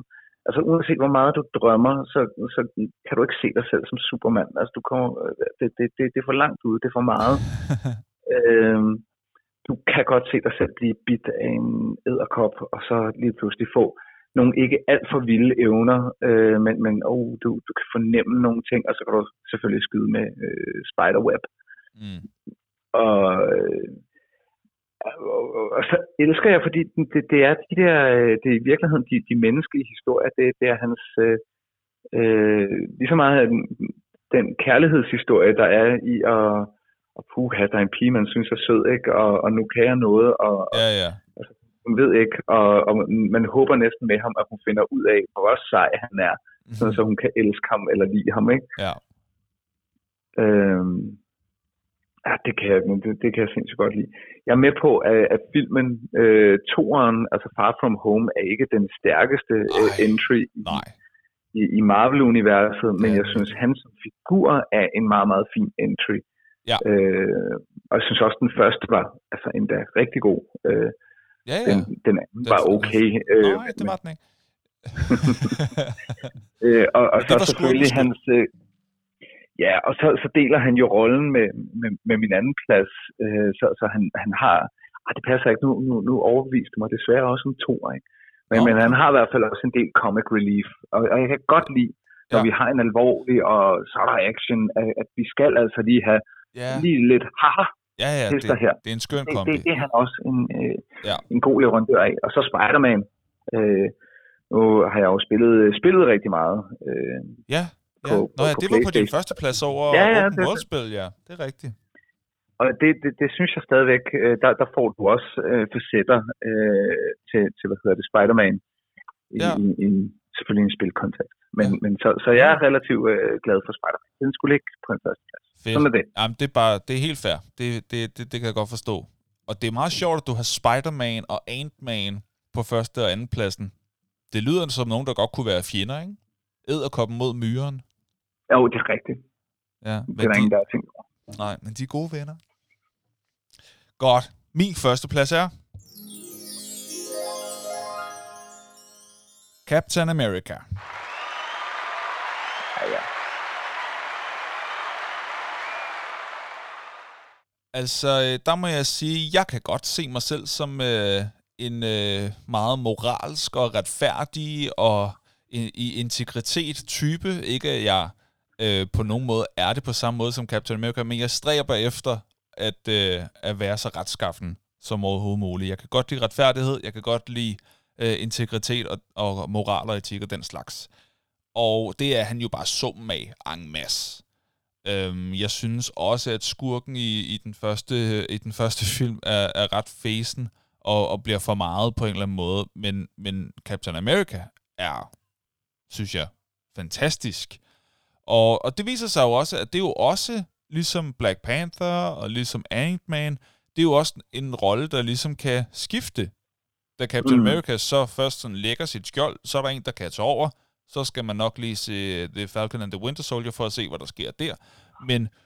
Men når jeg snakker Captain America, så snakker jeg ligesom, jeg formoder, de fleste andre om den originale. Og han er så badass, og han er på en eller anden måde lederen af det hele, og jeg kan godt lide samspillet med Iron Man. Man kan jo faktisk argumentere, altså Iron Man, han kunne godt have været på min liste en anden dag. Han var en af dem, der virkelig var ved at få en 4. eller 5. plads.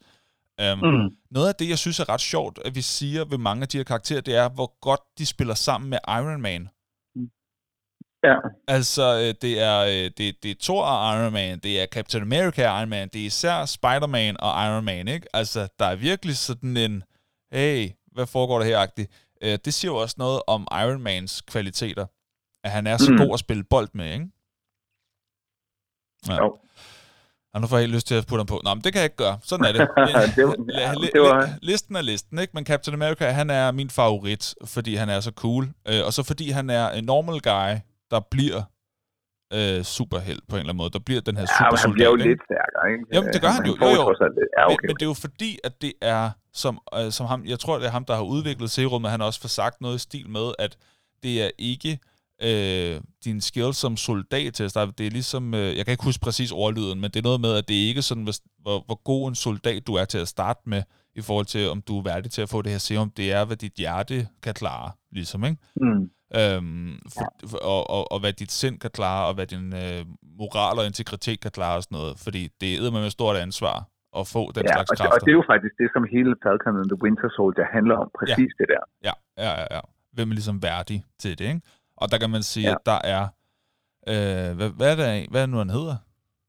Altså personen... Hvad er hans borgerlige navn? Steve? Chris. Nå, altså karakteren Steve.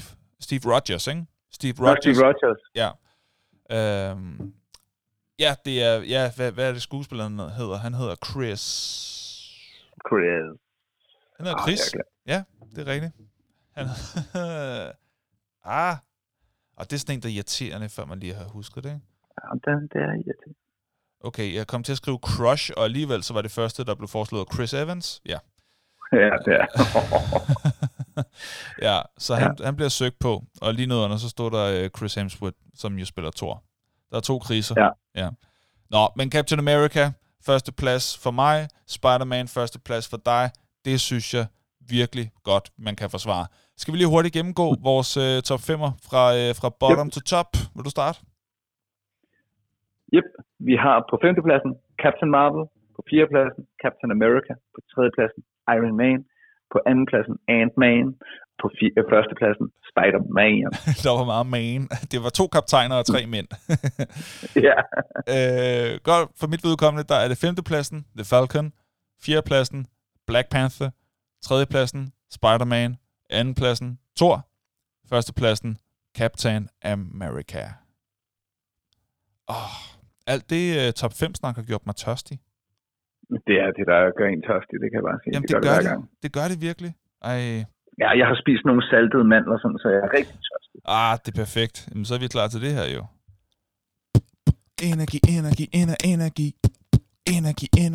Energi.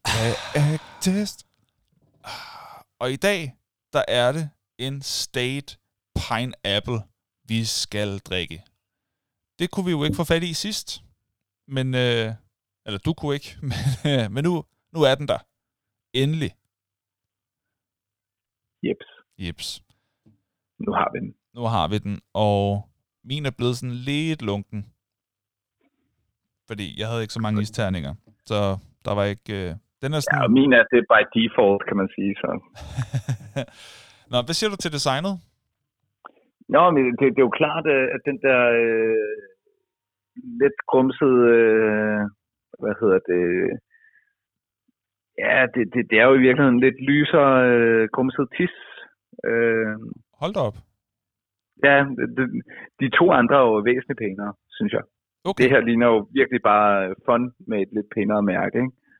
Ja, okay. Det kunne godt ligne en tyndt blandet fondsaft. Det er rigtigt nok. Tyndt blandet, ja. Ja.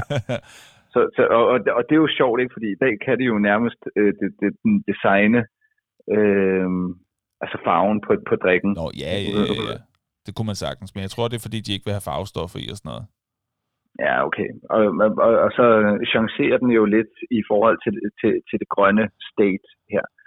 Ja. Ja. Der kan jeg bedre lide Christian Eriksen. Altså, det synes jeg er en blå. Det er originale blå. Ja, den blå. Ja, den blå er pæn. Ja, okay. Har du prøvet den før? Eller det går ud fra, at du ikke har, fordi du ikke har kunnet opdrive den. Du ikke engang kunne blive fristet sådan helt spontant, for det var, at du aldrig gået forbi den før. Okay, jamen lad os åbne, og så lige dufte en gang, og lige høre første indtrykket, før vi skåler. Er du klar? Yep.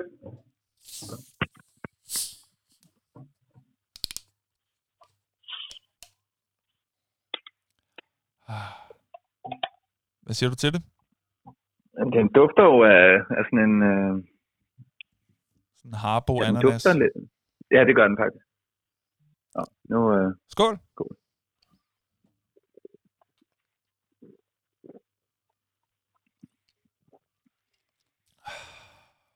Den smager bedre end en harbo ananas. Det gør den nemlig. Det smager skide godt, det her. Ja, men jeg tror også, man skal være til ananas. Det her, det ligger... Nå ja, du kan ikke lide tropical juice, det er rigtigt. Den der multifrugt juice-ting, det hader du. Du hader eksotiske frugter. Det havde jeg helt glemt. Ja, og der vil jeg så sige, til gengæld, så synes jeg, den har... hvis jeg skal gå ind på præmissen over og sige, okay, jeg accepterer ananas, ikke? Ja, det håber jeg, du gør, når du drikker. Så synes jeg faktisk, at den har en mere autentisk ananas-smag end... Det er rigtigt. En tropical juice. Altså... Den er ikke syntetisk, faktisk. Det har jeg faktisk ikke tænkt over, men det er nok fordi, at den ikke har været syntetisk. Det smager meget naturligt, egentlig. Altså, af tropical/ananas-smagende produkter, der ligger den højt. Ja. Og så er det klart, at i kraft af, at det er ananas, der er det dominerende. Det trækker så lidt ned her, ikke?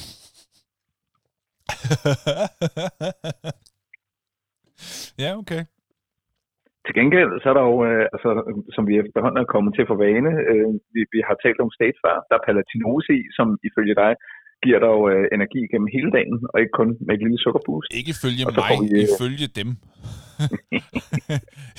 Du har bare købt den hele dag. Ja, den er skide god, fordi den holder. Jeg er helt på top. Hele dagen. Det er bare et længere high, der bare er lidt lavere end det der super op-ned-agtige. Det er jo det, de siger, de kan med palatinose, ikke? Ja. Og så er der grønt te i. Det ved jeg faktisk ikke. Er der det i de andre?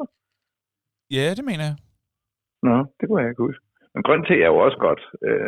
Man kan jo ikke se tebladen noget som helst sted. Så det kan være, at det har kærtegnet et grønt teblad på et tidspunkt. Hvem ved det? Det kan godt være.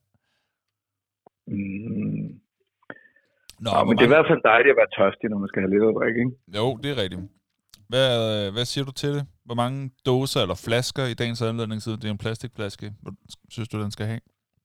Men jeg er jo ikke så pjattet med det, men jeg tror faktisk, at jeg vil være flink, fordi det er blandt de bedste ananasprodukter, jeg har smagt. Ja. Så det er en 3'er. Okay. Det var godt nok lavt i forhold til, hvor pæne ord du sagde om den, men det er jo så, fordi du ikke kan udstå ananas og andre eksotiske smag. Nå, jamen, fair nok. Altså, jeg giver den 6. Jeg er helt pjattet med det. Jeg synes, den smager pissegodt. Men så skal du ikke lave andet end at drikke state i dit liv. Det gør jeg jo heller ikke. De er over det hele jo i Valby. Hvordan får jeg råd til alt det state? Ved at pante de stateflasker, jeg allerede har drukket for helvede. Så er der råd til dem. Sådan gør det. Du skal ikke engang have penge op i lommen, fordi du panter bare. Jeg panter bare staten igen. Ja, så er det til det nye. Ja, jeg har drukket min del af state, og nok også andres del af state. Og jeg synes, det smager skide godt. By the way, du ved godt, hvad det er for et dyr, der samler på tomme flasker, ikke? Jeg kender den godt. Hvad er det for en? Panteren. Ja, panteren, ja.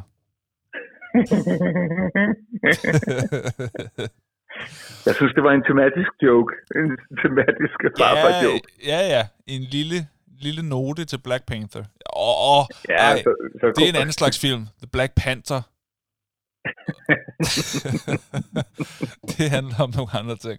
Nå, men fair nok. 3 og 6, det er længe siden vi har været så langt fra hinanden, tror jeg. Men det er da også interessant. Ja, så må vi det er jo, vi er ude i det. Det er så snart det er noget med tropisk smag. Ja, så, det er rigtigt nok.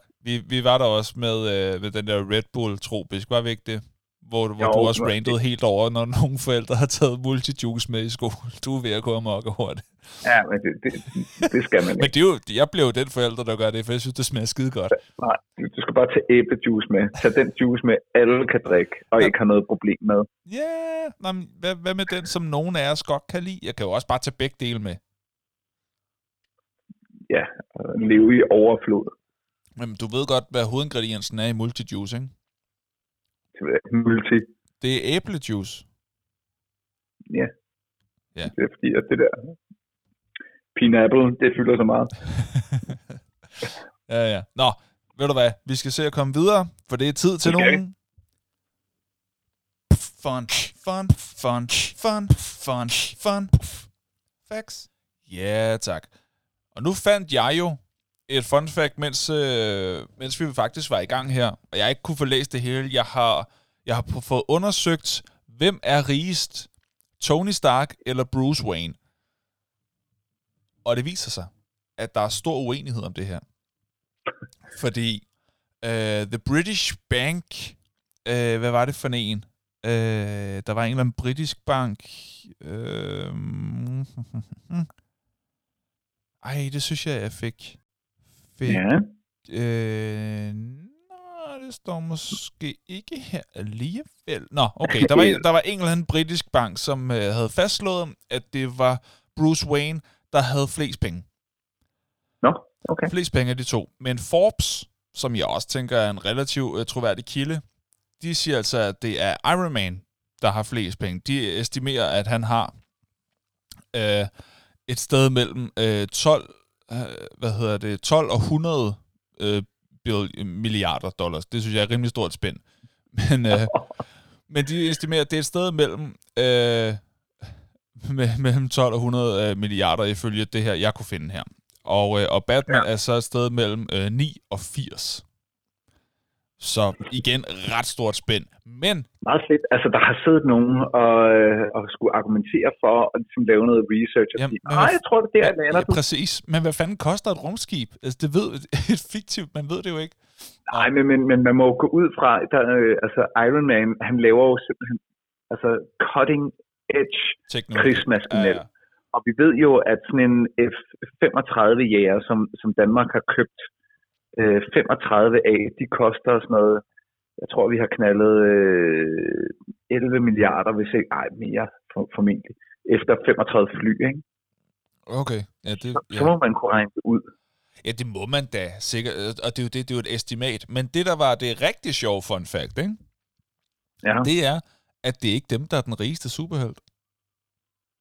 Der er en, der riger. Og vi har nævnt ham. The Black Panther, King T'Challa. Fordi han bliver estimeret til at have mere end 500 milliarder dollars. Hvorfor? Jeg læser lige op her. King T'Challa, the Black Panther, isn't just the richest superhero. He is almost undoubtedly the wealthiest fictional character of all time. Okay. How is it even possible for one person to have this much wealth? T'Challa is the king of Wakanda, a fictional African country with nearly all of the world's reserves of vibranium. And vibranium, being a super strong metal, like Captain America's shield, doesn't come cheap. According to the comics, the material costs $10,000 per gram. Altså $10,000 grammet. And Wakanda's så er hans skjold jo sygt dyrt. Yeah.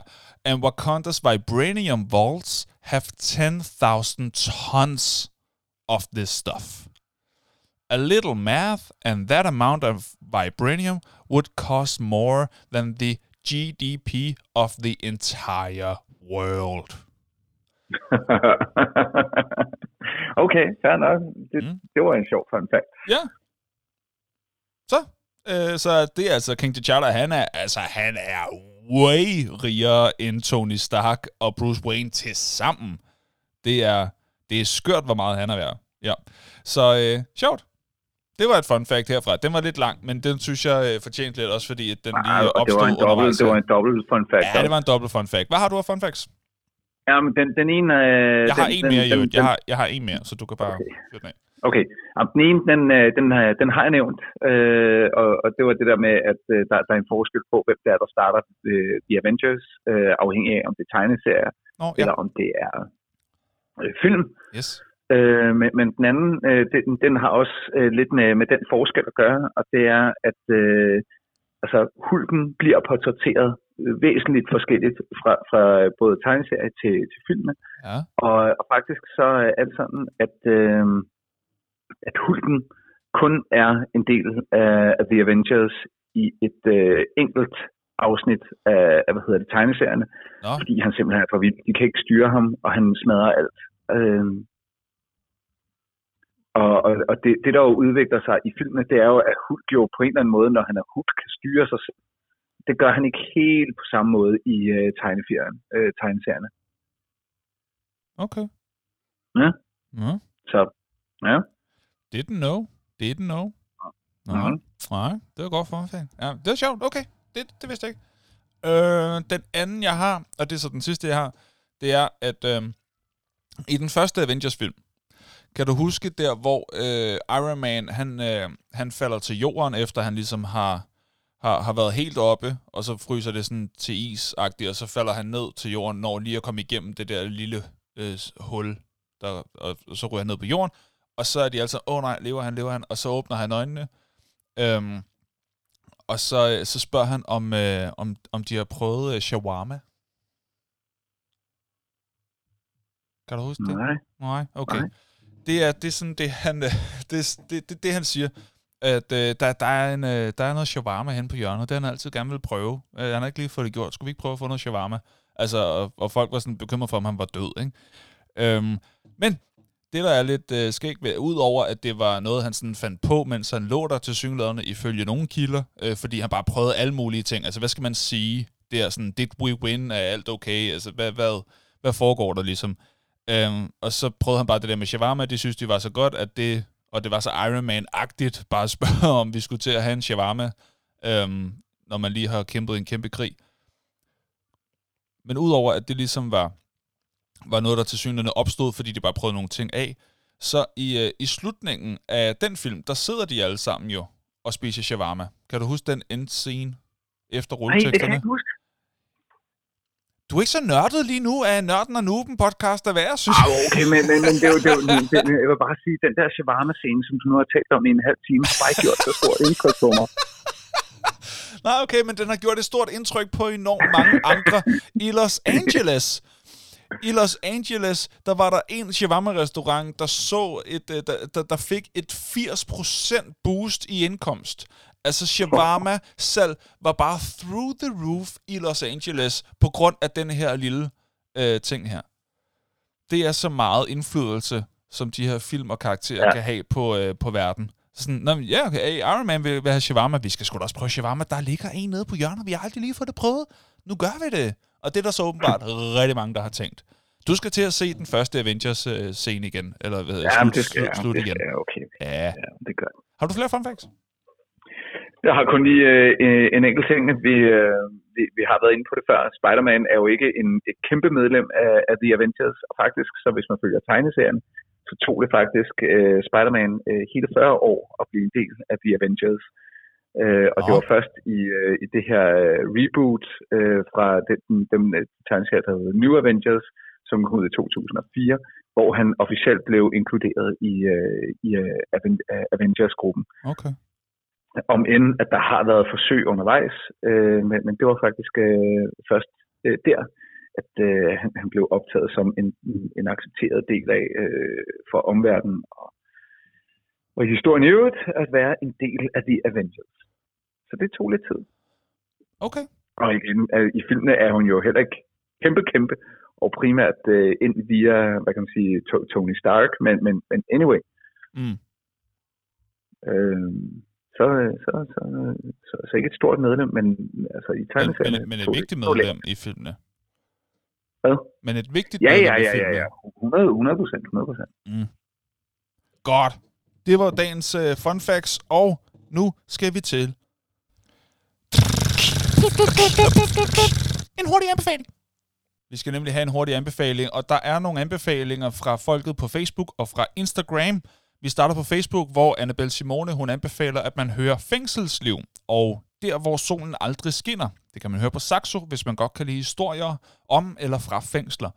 Og så siger hun, måske et fængselstema kunne være fedt i Nørden og Nu. Mm.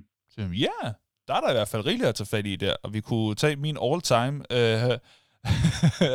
yndlingsserie, der så bliver til noget vag og magtværk, Prison Break, den kunne vi godt snakke lidt om på et tidspunkt. Vi kunne godt have fængselstema, det var en god idé.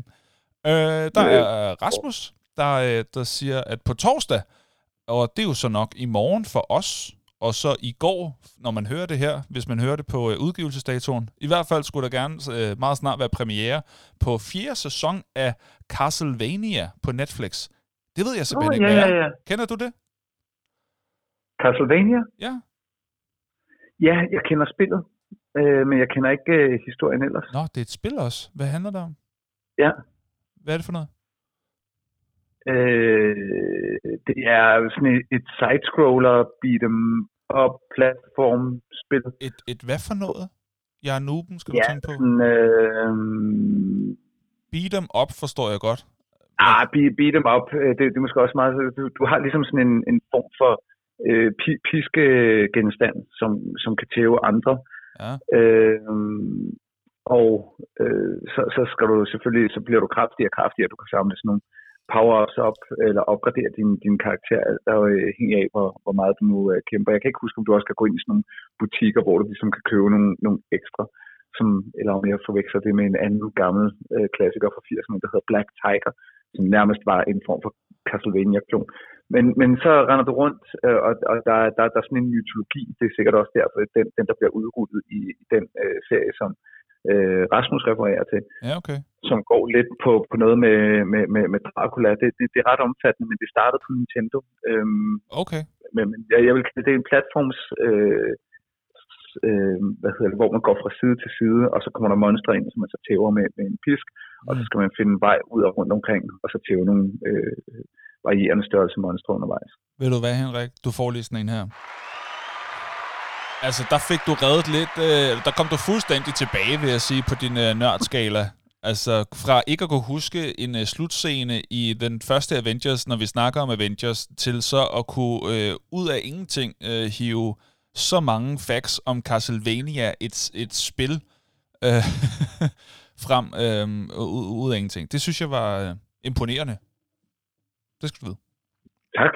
Ja. Du kan jo godt. Så går vi videre til Martin, som siger, jeg tør næsten ikke. Og så tænker man, nå, hvad kommer der nu? Han siger, men Kingkiller Chronicles af Patrick Rothfuss. Det er en trilogi, hvor kun de første 2 bøger er skrevet. 3. bog har ladet vente på sig i 10 år, så det er super frustrerende ikke at kunne få det afsluttet. Men til gengæld er de 2 første bøger vildt spændende og genialt godt skrevet. En ordkunstner fra øverste hylde, i hvert fald på engelsk. Så det var en kæmpe anbefaling, men man skal jo så åbenbart også lige være klar over, at det ikke kan blive afsluttet. Og jeg skal ikke kunne sige, om der er sat en udgivelses-release-dato på en 3. bog, men den har altså lavet vente på sig i 10 år, siger Martin. Så man skal nok væbne sig med tålmodighed. Kender du den? Ja. Nej, men det lyder jo lidt ligesom afslutningen på Game of Thrones, kan man sige. Ja, det kan man sige. Som heller ikke er skrevet. Ja, som heller ikke er skrevet, men som man nok skulle have ventet på. Og så går vi videre til Mark, vores faste lytter Mark, som skriver, at på DR.dk, han fortsætter sine anbefalinger fra DR. På DR.dk, der kan man se dokumentaren Fodboldlegenden George Best fra 2017. Det er fortællingen om verdens bedste fodboldspiller, der kæmpede med et voldsomt alkoholmisbrug. Spændende.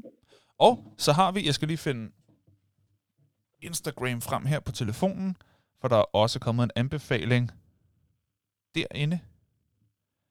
Jeg mener, at det var Axel. Yes, det er Axel, som siger, at han kan stærkt anbefale filmen Kids fra 1995.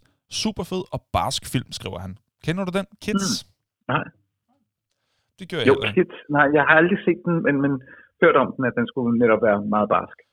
Okay, cool. Han skriver ikke lige, hvor man kan finde den, men hvis det lyder spændende, så kan man jo altid lige undersøge det. Det går jeg ud fra, man finder ret hurtigt. Det var dagens anbefalinger fra vores lyttere, men hvad har vi selv? Hvad vil du anbefale den her gang?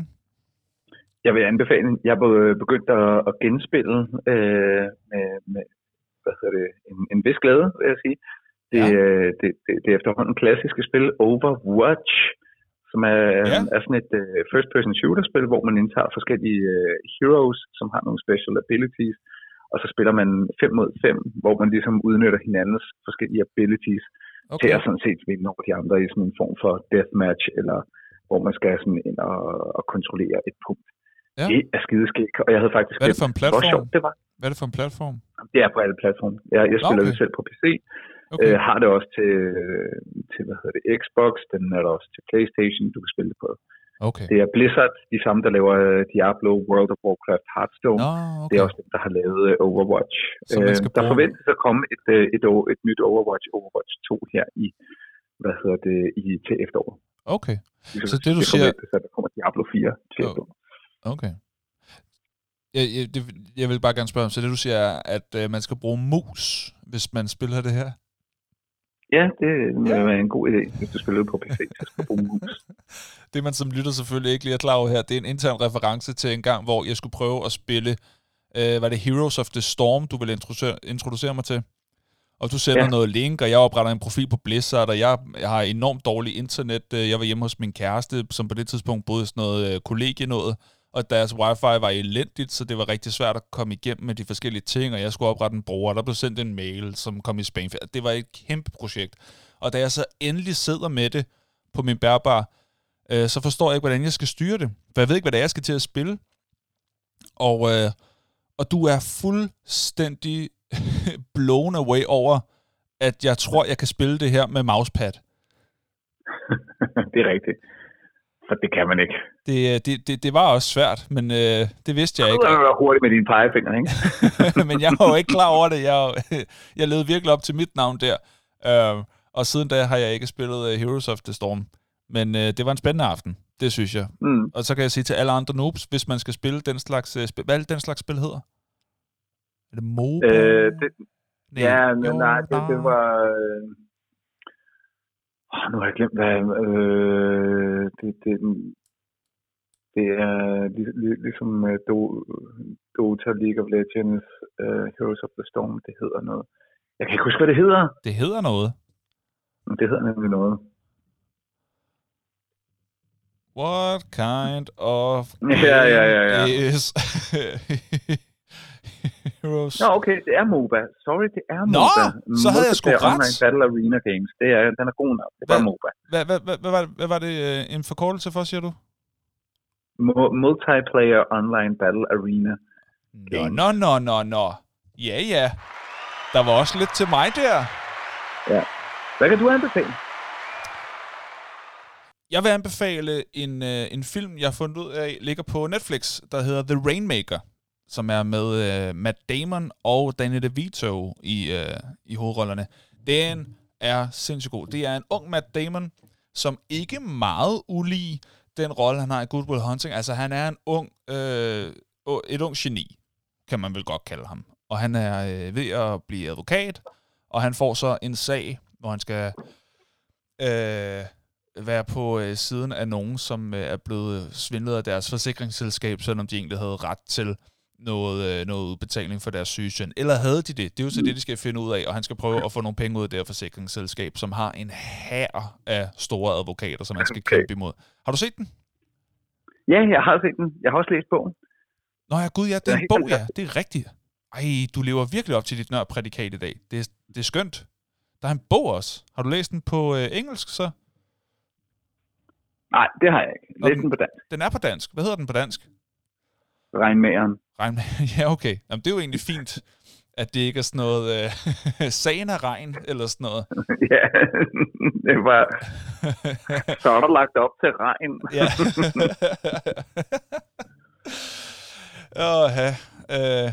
Åh, ja, de kunne lave alle mulige, sådan, du ved, de der gamle 80- og 90'er oversættelser, ikke, hvor man tænkte, hvad er det for noget, det her? Ja, advokater halløj, kunne man have kaldt den, ikke? Ja.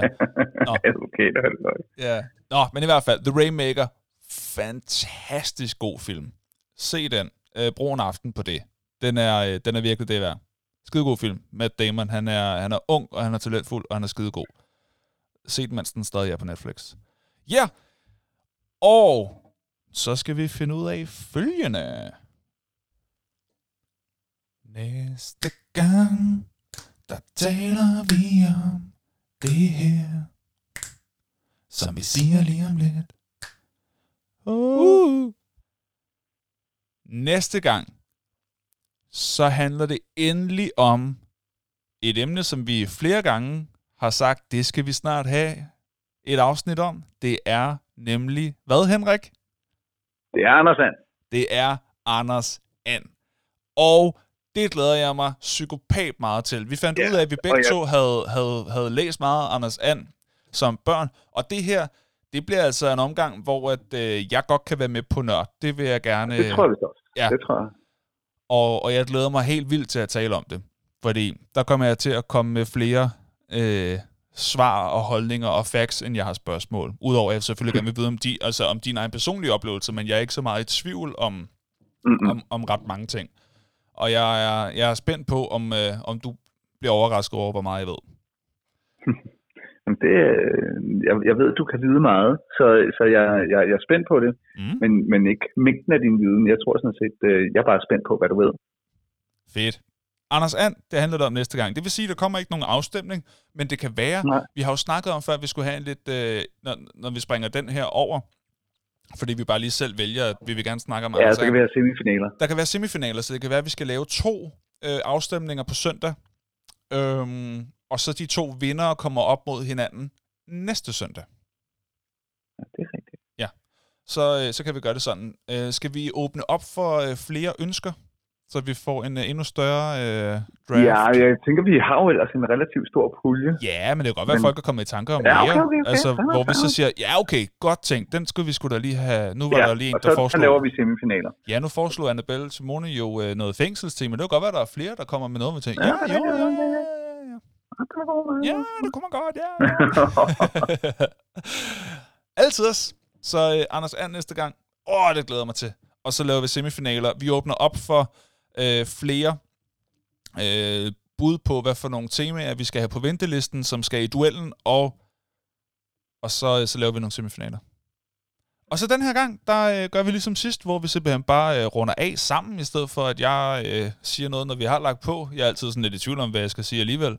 Så vi siger bare hej for denne gang. Er der noget, du lige vil nå at sige på Fallerabbit? Nope. Okay, jamen, det var skide hyggeligt. Avengers, kæmpe tema. Det var en god snak. Tak for al den interaktion, der har været inde på siderne. Det er dejligt at få jeres svar med. Det gør det meget sjovere. Tusind tak for i dag. Tak for i dag. Hej. Hej.